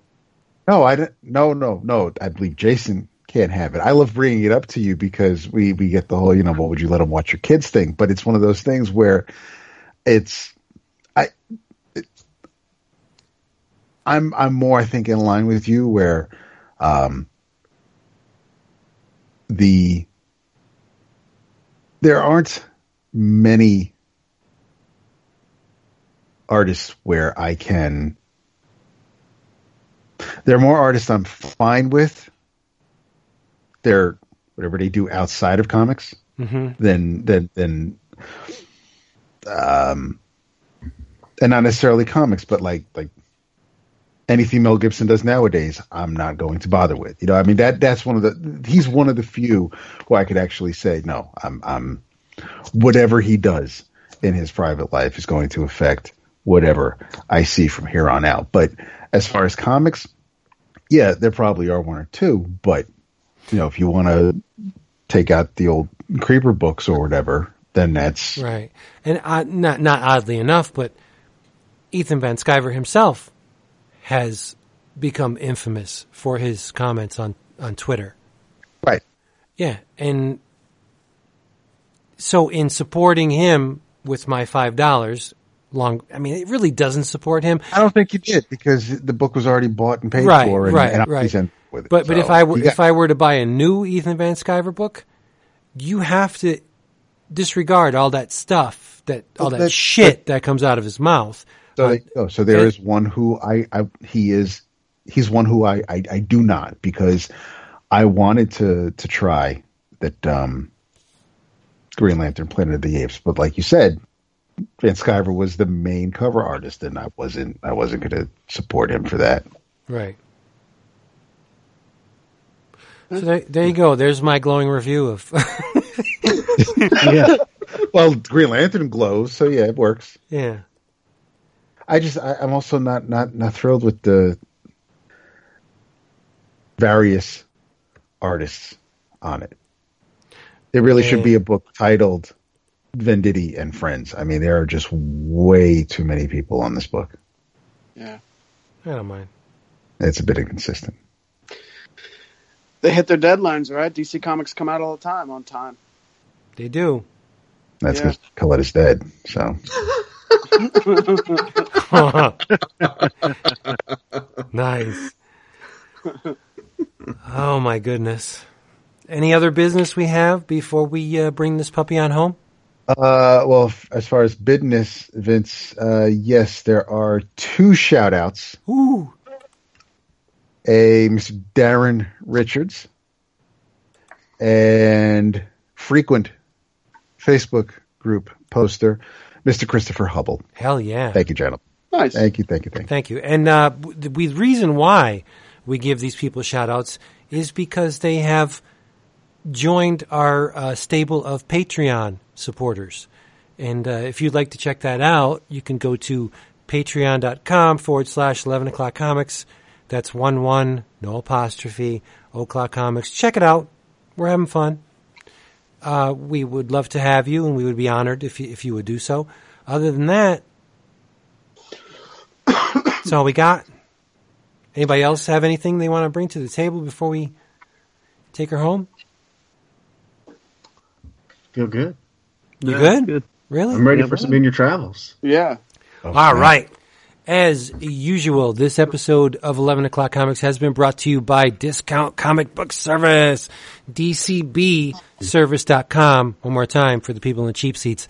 DCBService.com, where you can get your stuff, get it now, get it delivered right to your door for a very fraction of the cover price, such as Amazing Spider-Man 800 for a lousy 4.99 for 100 pages. DC Nation number zero for 12 cents. What? And Red Sonja meets Tarzan from Dynamite for $1.99. Um, in your travels, I read another uh, trade paperback. This one, I gotta get it. Gotta get it over here. Okay. This one was um, written by Karl Kesel. Oh, really? We're doing this? I just want to. We could go into it in in more depth um, later on, but if you've never read the uh, Kesel Grummett Hazelwood run of Superboy, what's wrong with you? For real, though. Fix this. There there is a trade paperback that has recently been released called Superboy Book One: Trouble in Paradise. It's uh, contains Superboy zero to ten. In chronological order. Yes. Cover price on this is twenty four ninety nine, but I didn't pay that. Yeah, Holy shit, it is. Yeah, I I only paid twelve bucks for this yeah we did. because DCBService.com, yo. But I I said this to Dap on the Slack. I've never encountered, uh, and I'll put this as um, all ages as I possibly can. I never encountered a Tom Grummett woman that I didn't want to know better. Mm-hmm. Yeah, he's got a f- real like pinup style.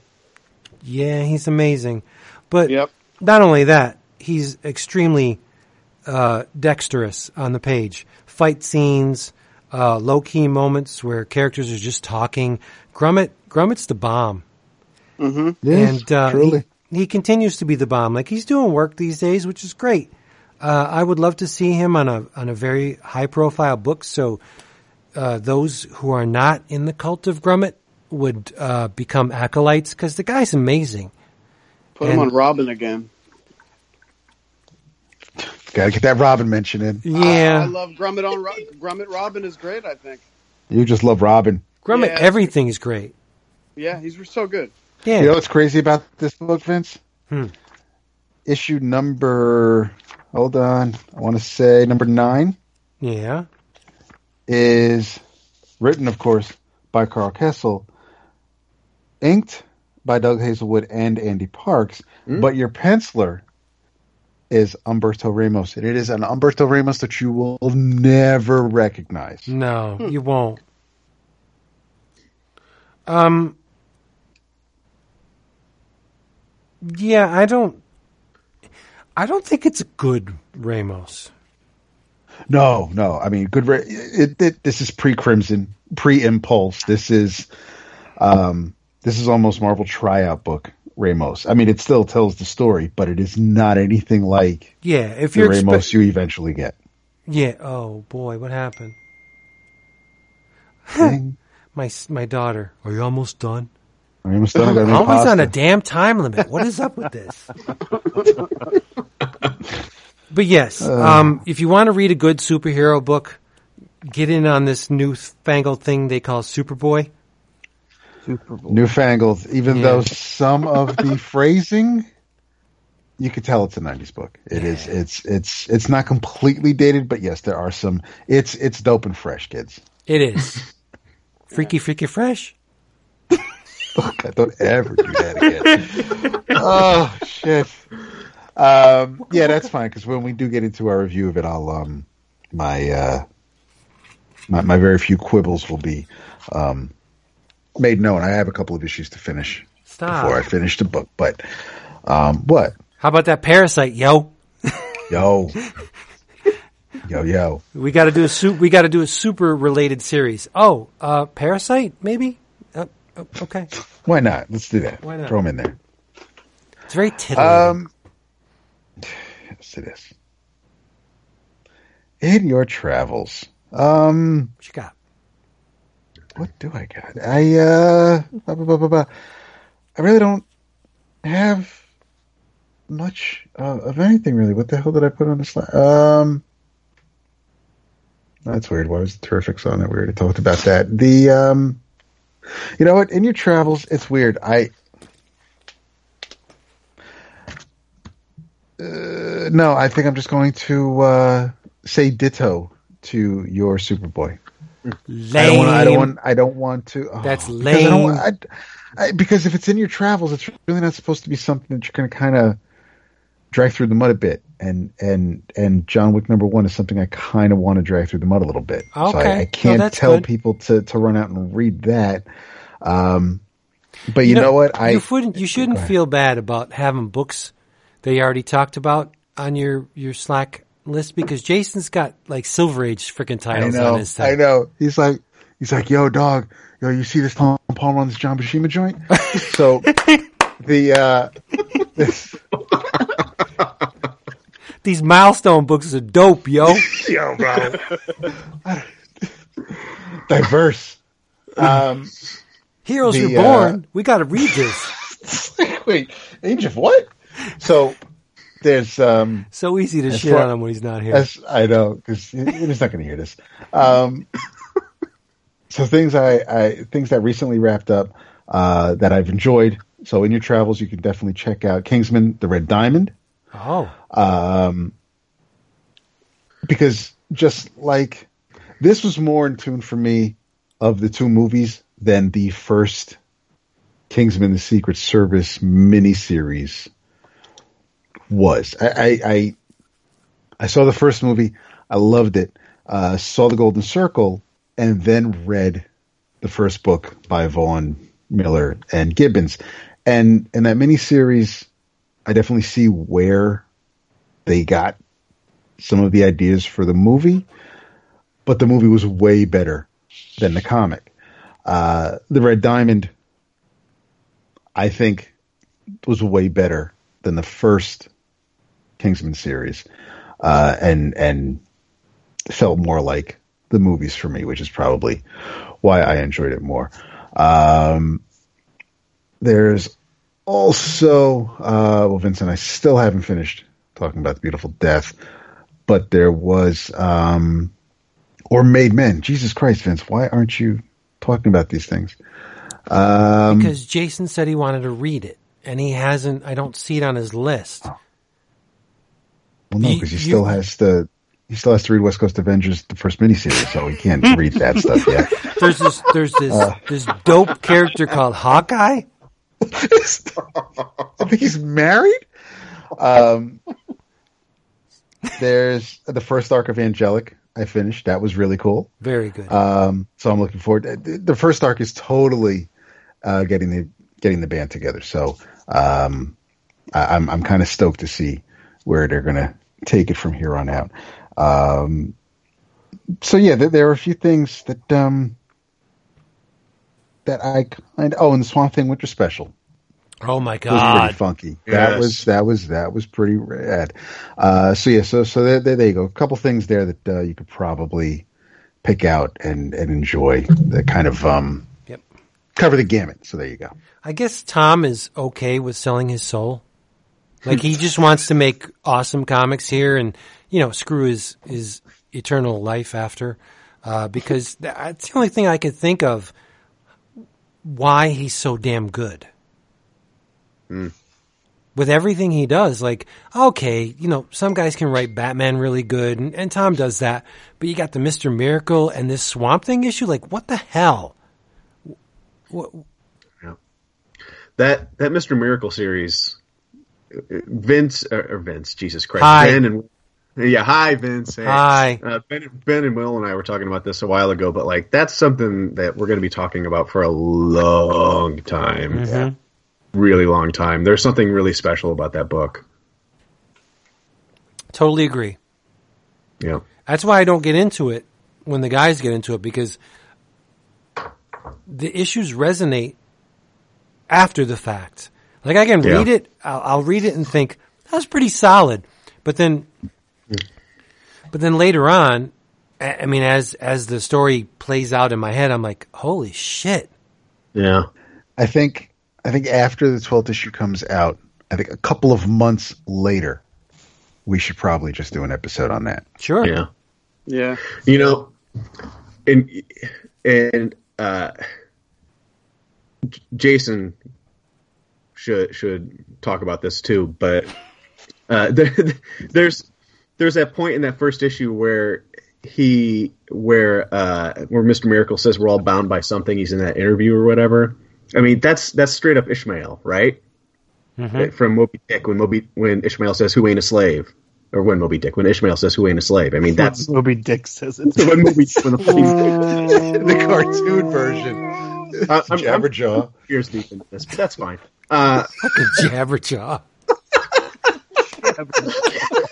Anyway, I mean, Oh, that's, that's that's that's straight up. That's Melville, right? Like Yep. that. That should be something that like really speaks to him. I would think. Anyway, if he thought about it, if he thought about it, right? Well, he's not. well, he's not you. hint, right? So, like, you know, He's still worried about back- who killed Biggie.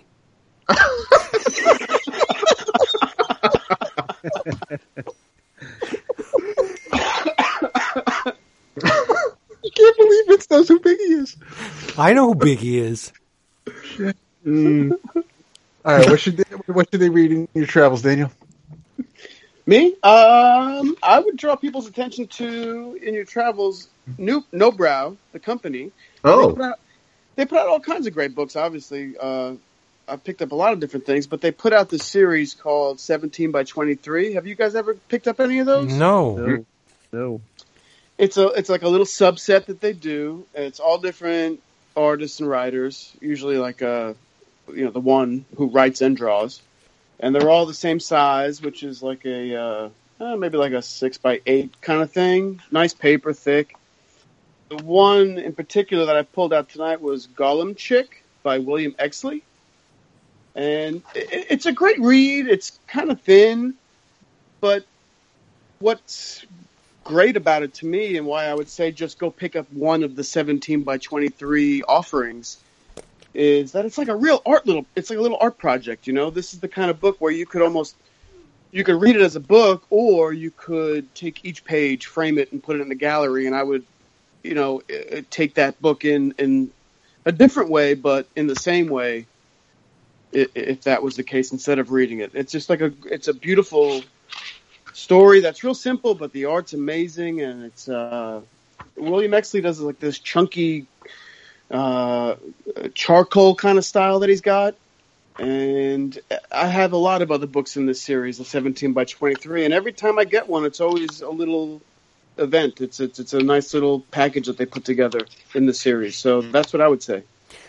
While you're on the subject, I always Yeah. enjoy seeing your Facebook posts when you when you put up the stuff that you get each week at Oh, the really? shop. Yes, because you know there there are members of our community that'll will, will put up what they get, and it's like a huge stack of shit, and it's uh, not Yeah, not man, I don't getting smaller and smaller. no I don't mean shit. I mean Oh, I mean it's, it's a huge quality over quantity. a huge stack Quantity. of stuff, you know, like I got everything from DC this week, a couple Marvels, blah blah blah.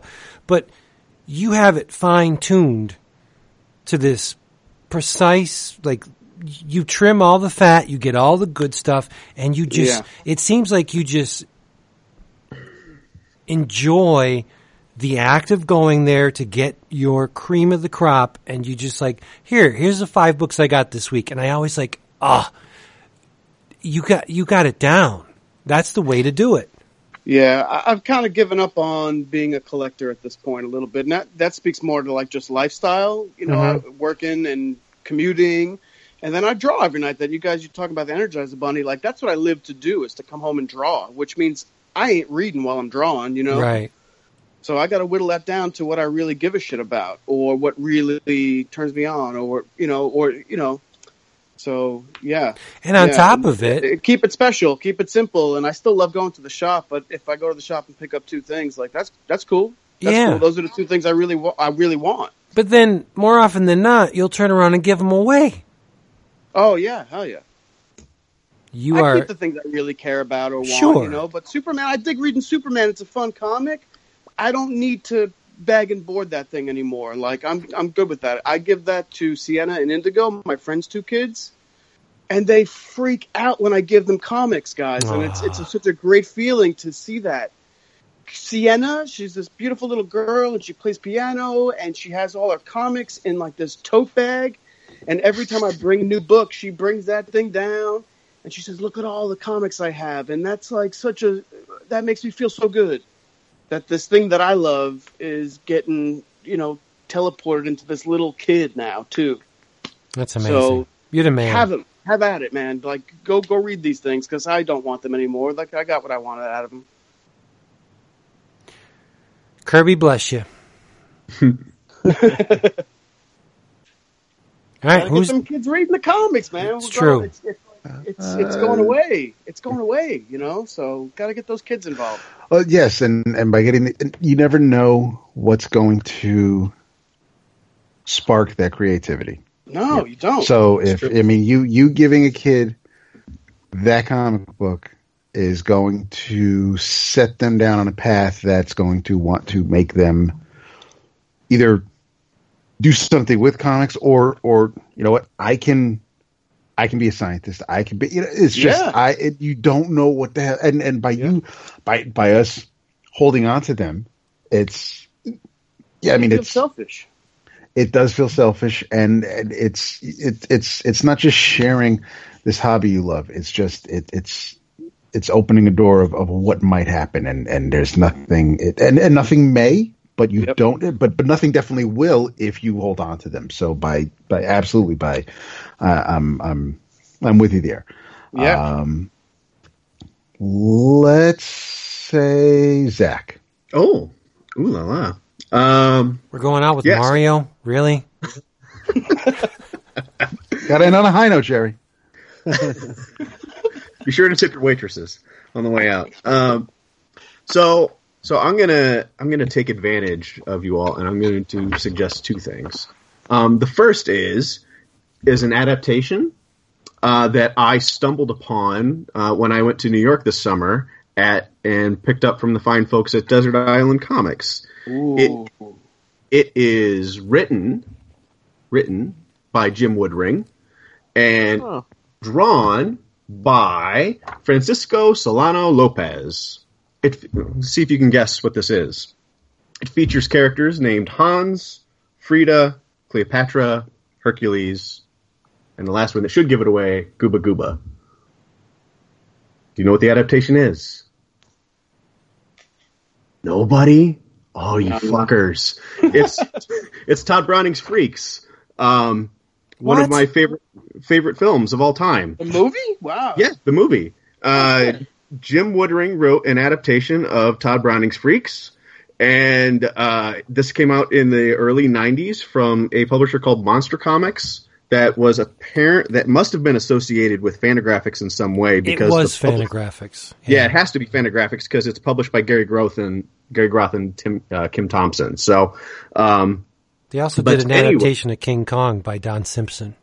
They did, and uh, they advertised in the back of these issues uh, Caligari uh, adaptation and another one called Caligari uh, 2050, which seems amazing. I should read Caligari 2050. That sounds fantastic. Um, but this is really good, and I quite enjoyed it. Uh, Woodring takes some liberties, a little bit, a few liberties with the uh, with the script in terms of language and filling in some blanks here and there. But um, but I thought this was great. Uh, I love Freaks. I think uh, I think that's a fantastic film, and uh, I like that someone with the surrealist sensibilities of Jim Woodring is uh, reapproaching this. So I thought this was really good. It's four issues. Uh, I think it was collected, but I only have the single issues, so I'm not sure. Um, I'm not sure uh, if it's uh, still available anywhere outside of this, but it's fantastic and cheap to pick up, like a couple bucks an issue at the most. Um, that's all I paid for it. So that's one, and it was really exciting because, like I said, I love that movie. The other, the other thing that I want to suggest is more readily accessible, um, but it's not specifically comics. But Vince knows this book very well. Um, it is called The Hidden World, and it is the it is a collection of uh, sort of questions, interview questions, and images of the didactic art collection of Jim Shaw, uh, who was uh, one of the founding members of a band called Destroy All Monsters. Yes. And um, so essentially, what the Hidden World is is it's kind of a catalog, uh, a museum catalog type book, right? But um, but it, it it it fills out it fills it out a little bit more, right? Like, and it's not. And the other thing, the other thing to sort of take away from this is that it's not complete. So uh, at, at Michigan State uh, this year, until just a, a few weeks ago, um, we had a Jim Shaw and Mike Kelley installation that just featured all of the Destroy All Monsters, their post Destroy All Monsters artwork um, and collections. And among those, amongst that collection was the Hidden World stuff. And the this book is not complete in terms of all the things that Jim Shaw collected. And essentially, what it is is if you're like me, uh, you love weird, esoteric, and occult, and sort of didactic pop culture sort of ephemera and artifacts, right? Uh, I'm really interested in these things and, and sort of how they're produced and who's reading them. I mean, it's like Chick Tracts, but just expanded out, right? It's like Chick Tracts plus Hal Lindsey plus Steve Ditko plus Yeah, you I, know, w- I was going to say that it, it helps your your case that there's a double page Mister A spread in this Yeah. thing. yeah, th- there is, and it, and I guess that's what I mean when I part of what I mean when I say this is incomplete, right? Because um, to bring it back to comics, there is a double page Mister A spread, and Shaw talks very briefly about Ditko's um, sort of interest, to put it mildly, in objectivism and Ayn Rand and producing all these didactic comics. But as a part of the Hidden World collection, though, he does what I think is the right thing and doesn't sort of contain it to just the Mr. A stuff. He stretches it out to um, Hawk and Dove, right? Which is very much in line. It's it's like a diet version of Mr. A in the same way that qu- the question is a diet version of Mr. A. Um, so so it's not complete. It doesn't contain everything that Shaw has amassed, and ha- it doesn't put it in the full context.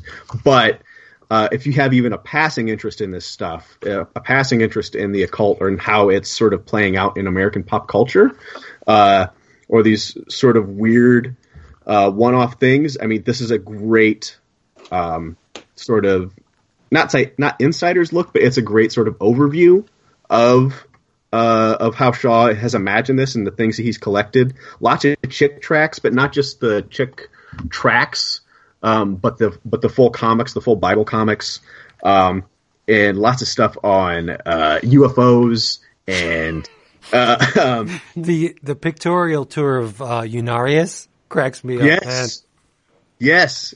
Uh, I- I mean, just all kind. I mean, it's hard for me to sort of briefly articulate like what what the contents of this book are and what the contents of this collection are, but it is fantastic, um, and really just endlessly fascinating uh, to just thumb through and you know ponder. You know Yeah, what what the hell were people thinking when they were reading this stuff or producing it? It's a, the form factor. It, the book looks like um, a little Masonic. I don't know what the Masons or or like say the the G, the Church of Jesus of Latter Day Saints. How they have those little tiny. Um, Whatever they call their, their their scripture, their doctrine, it looks like a little Bible. Yeah, It's it a does. hardcover. It's a it's a small book, but it reads like a mixtape where where you just are given the lead-ins to the stuff. Like like there, if if this were a mixtape, there'd be hundreds of songs on it, but none of the songs would amount to like thirty seconds. Or, or, you know, or more.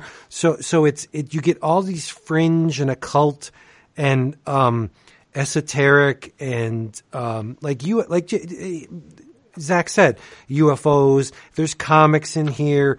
There's Jack Chick and and Yeah. and Bible studies and um, Illuminati. It's it's it's amazing, but you don't get too much of one subject. It's it's almost like an issue of it's almost like just like a really long issue of Found magazine. Oh, I thought you were going to say Fate. Uh, Fate too, but Yeah. uh, but it reminded me as much as as much of as of uh, Found because I mean I mean this is literally stuff that he just found, right? Right, right, right. Um, but like a- as an example of like some of like the strange stuff in here, right? So there's lots of there's lots of interest in the tarot, and but not just like this the traditional sort of tarot decks that we all know from popular culture or Crowley or whatever, but the James Bond 007 tarot deck cards and designs, right?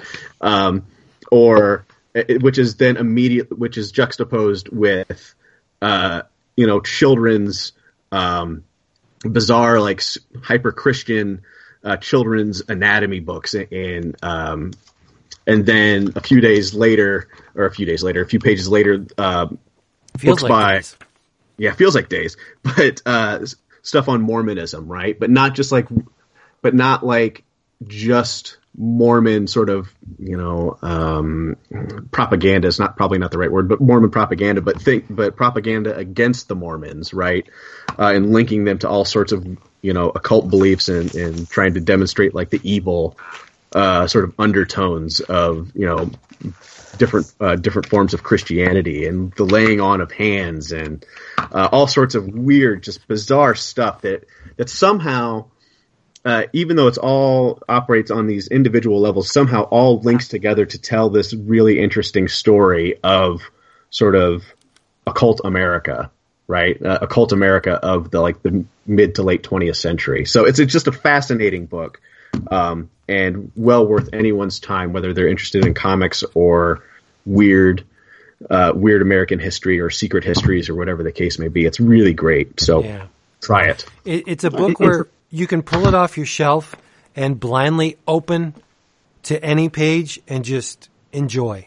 And then next Yeah. time, just thumb through it and just hit a page where the illustration may, you know, float your boat and just like there's there's stuff in here from the Awake magazine, and mm-hmm. then and then you get this this 3D diorama Christian thing where they're they're they're cutting out you know altars and it's it's it's bizarre. It really is bizarre. Um, I, I, I really, it's one of those books where the the full impact. There's Virgil Finlay art in it. Mm-hmm. The the full impact of this thing, unless you have it in your hands, it's kind of hard to get across exactly how bizarre this thing is. But it, it's Yeah. well well worth the purchase, and it re, will reward you for years. Like, like I said, you could. It's they're they're starting points for massive research, and and the thing that I love most about it is that Zach is talking about it is he doesn't believe any of this shit in this book, but I believe it all. so where he looks at, at looks at it as a book of satire, I take it as gospel. So Yeah. you know, uh, uh, see it, uh, approach it as you will. But but I mean that, I mean that's the beauty of it though. I mean and that's and that's the thing. Like it's not about whether I believe any of this shit. I mean this is these are I these are real ideas that real people had, Right. right? And, and that real people sort of attempted to or or you know successfully did disseminate across large sections of the popul- population, right? And and because of that, it's that alone makes it worth at least asking about and and being interested in, right? It's not, I- you know, I don't buy, I don't believe most of the shit I read, right? But Yep. that doesn't make it not interesting. Um, the truth is out there and it's in this book. it might be, No, it is. It is. but it's it's it's really it's really fascinating, and um, I, I can't recommend it highly enough. In in the event that you're in the area of these uh, of this installation somewhere, like it's well worth your time to track down to go to the museum and spend just hours looking through this stuff and sort of piece it, putting together all these pieces, right? Yep. And you can get the Hidden World on Amazon. Yes, you can. Yeah, Hidden World's available. Yeah, Nice. the That end. leaves I Mario. love, I love you so much. Mwah. No, I was talking to Zach. I know you do. Oh, okay. I know you were. All right, I'm gonna close this out with something. Something brand new. All right, The shit. something brand new. It's it's it's another one of these graphic. No, I'm kidding. Um, so, all right. So, what do you do if you? Uh, let's say that you guys let's let's say that you you, you smoke the marijuana, all right? Sure. And let's say that you smoke the marijuana and you're an artist. Okay. and you use it you use it in uh, as inspiration and you uh, smoke it when you you know when you go in to draw right Hmm. and it's something you've always done right Okay. I don't know Um, anything about this, by the no no no i know you. I don't swear to God. I know. Um, what do you do when you decide that you want to quit smoking the marijuana because after decades you think maybe the smoking does not improve the art? Well, one thing you could do is you could take that struggle uh, with with this change in your lifestyle, and you could uh, take the you know the stopping of your drug habit and make stories around it and that's what uh, a little guy named Jean Giraud did when he did Inside Moebius. Ah. Mario, you're so beautiful. So um, I just got this uh, last week. Uh, it's the uh, Dark Horse Inside Moebius Part One hardcover, um, Part One of three parts that they'll be releasing over the course of this uh, this year. Um, collecting his Inside Moebius uh, series that he did in the, I believe, in the early 2000s, and I think it's his last. I think it's his last work. Um, that he did that was like his last original work was getting through this inside Moebius stuff. But it's um you know it's it's it's pretty interesting because it's it's it's very personal and um uh you know it has the the Dark Horse version um has a like notes in it from uh Diana Schultz Diana Schutz who uh was a translator and like uh she breaks down like um like uh, the the problems that uh, Moebius has, um, you know, with uh, with you know quitting quitting weed. You know what I mean? Um, and uh, I mean, it's just really interesting. He he he he it's it's he draws himself throughout the throughout the narrative, um, but he incorporates his his his characters that are you know that are his famous characters, like the guy from you know Airtight Garage with like the, the pointy hat. I can't think of what his Cornelius. name is. Cornelius. Um, but you know, it's I mean they're just they're they're throughout they're throughout the book. You know, blueberries in there. Um, John Difool. uh, Yeah, Malvina, Geronimo. Um, but he, uh, Mobius, he spends a lot of time with like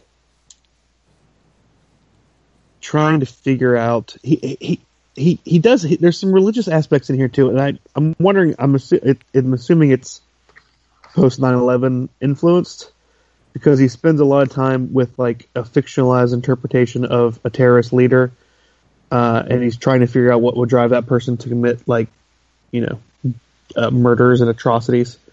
Um, but you know he's doing this while trying to not be stoned while he does you know while he apparently you know he, apparently he always was a, a weed smoker when he was you know drawing his, his stuff. And you know he's trying to work through that. Um, but it's, it's you know it's a really great presentation. It's a nice hardcover. Um, yeah I, I highly recommend it. I'm going to leave it there. I think everybody Is can that check something us you out. talked about in the forward, Mario? what's that? The the whole quitting the weed and is that something that he is giving you before the book begins, or is that in Well- the narrative of the story? Well, it's in the it's it's it's somewhat in the narrative of the story. They talk about it in they talk about it in like the there's no he doesn't have like notes up front. Uh huh. Um, the notes up front are uh, like by Schultz and stuff like that, um, and like just opening notes and things like that. hmm Uh, there's there's there's there's a forward by um, by Isabelle Giroux, um, who I'm assuming is his wife, but maybe his daughter. I don't even know honestly. It's his widow. It's his widow. Yeah. Um, and she talks about you know how like, uh, you know, he he he wanted to re- to stop smoking weed and to and you know he he he gives himself this landscape in the book called he calls Desert B, in which you know he he tries to express himself uh, without weed. Um, but yeah, I mean it's just it's just it's classic. You know, it's it's great Moebius drawings. Um, very few panels per page. You know, like big, like you know, just just two panels per page, and um, large drawings and all kinds of you know. See, I don't understand that. I don't understand that approach. I mean, I, I love Moebius, but there are tools you employ to do what you do. Like, would he try and stop using ink?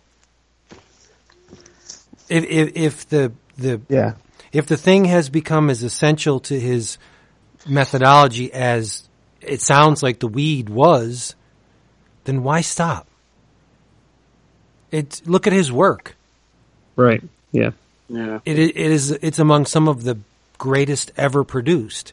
So I'm not saying that was the weed, but if, if that was some of the lubrication that got those creative juices flowing, then why stop?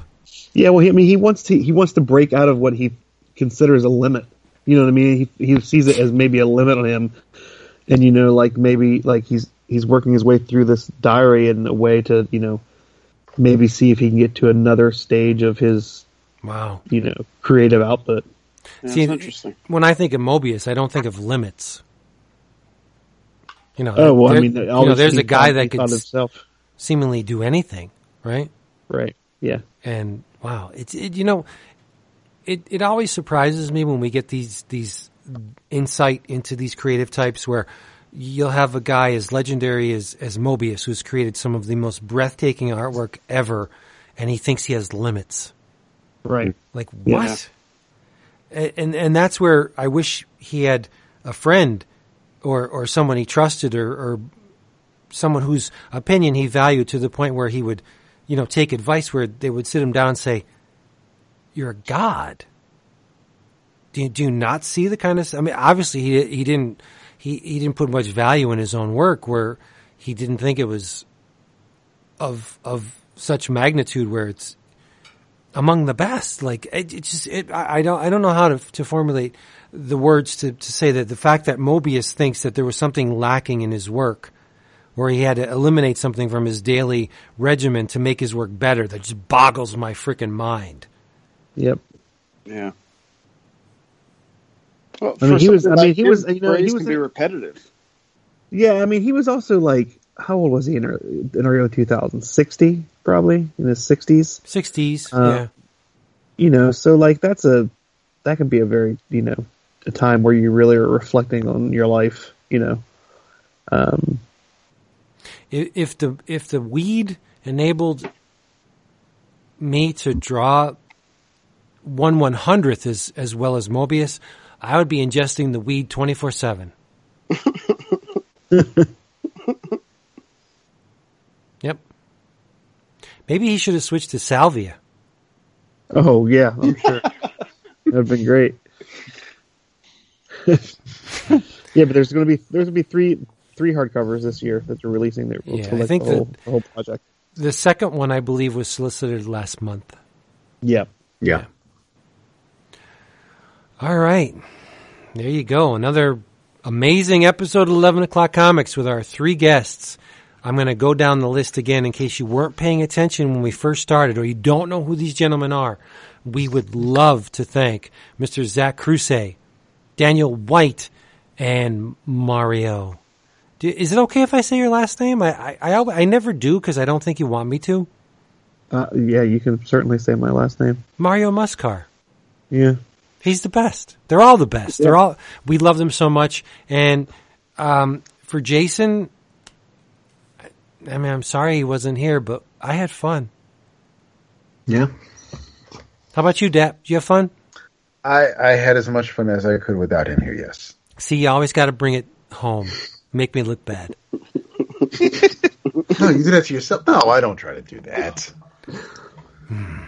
Don't That's why. That's why he's the boo. He, that's why Jason's his boo, right? I would say the same thing if you weren't here, Oh my goodness. but then the show would sound like shit. So So, remember to come back next week because Senor Price gets extra salty when you're not. yeah, apparently, yeah. No, it's not apparently. It's freaking true. I don't know about if it's He, true. He gets he gets a little distorted. So bring him down to earth. Be his marijuana. Be Dap's marijuana. Yes, And, and let me smoke you. just come just come back next week. We love you so much. In the meantime, say good night. Silence. David, Oh, you're not going to good get this one. night. You're not. It's not possible. It's too difficult. Es difícil. Muy. David. No. I, was, I try to do. I try to do the whole silence, but Yeah, it's I okay. refrain. I think you. I think you got it. I think you got it. that's all that matters to me. As long as you think I got it, then I'm I'm gonna sleep well tonight. You're full of poop. Full of poop is. Thank you, gentlemen. It was an honor to have you again. Thanks for having us. Let's Yeah, do this this again soon. Y'all at a bomb. Yeah, yeah. You do us proud every damn time. It's not easy. I know, It's true. but but Heavy you rise you rise to the challenge, much like Andy Kaufman. It's true. Yep. See ya. Say bye. bye bye. Later.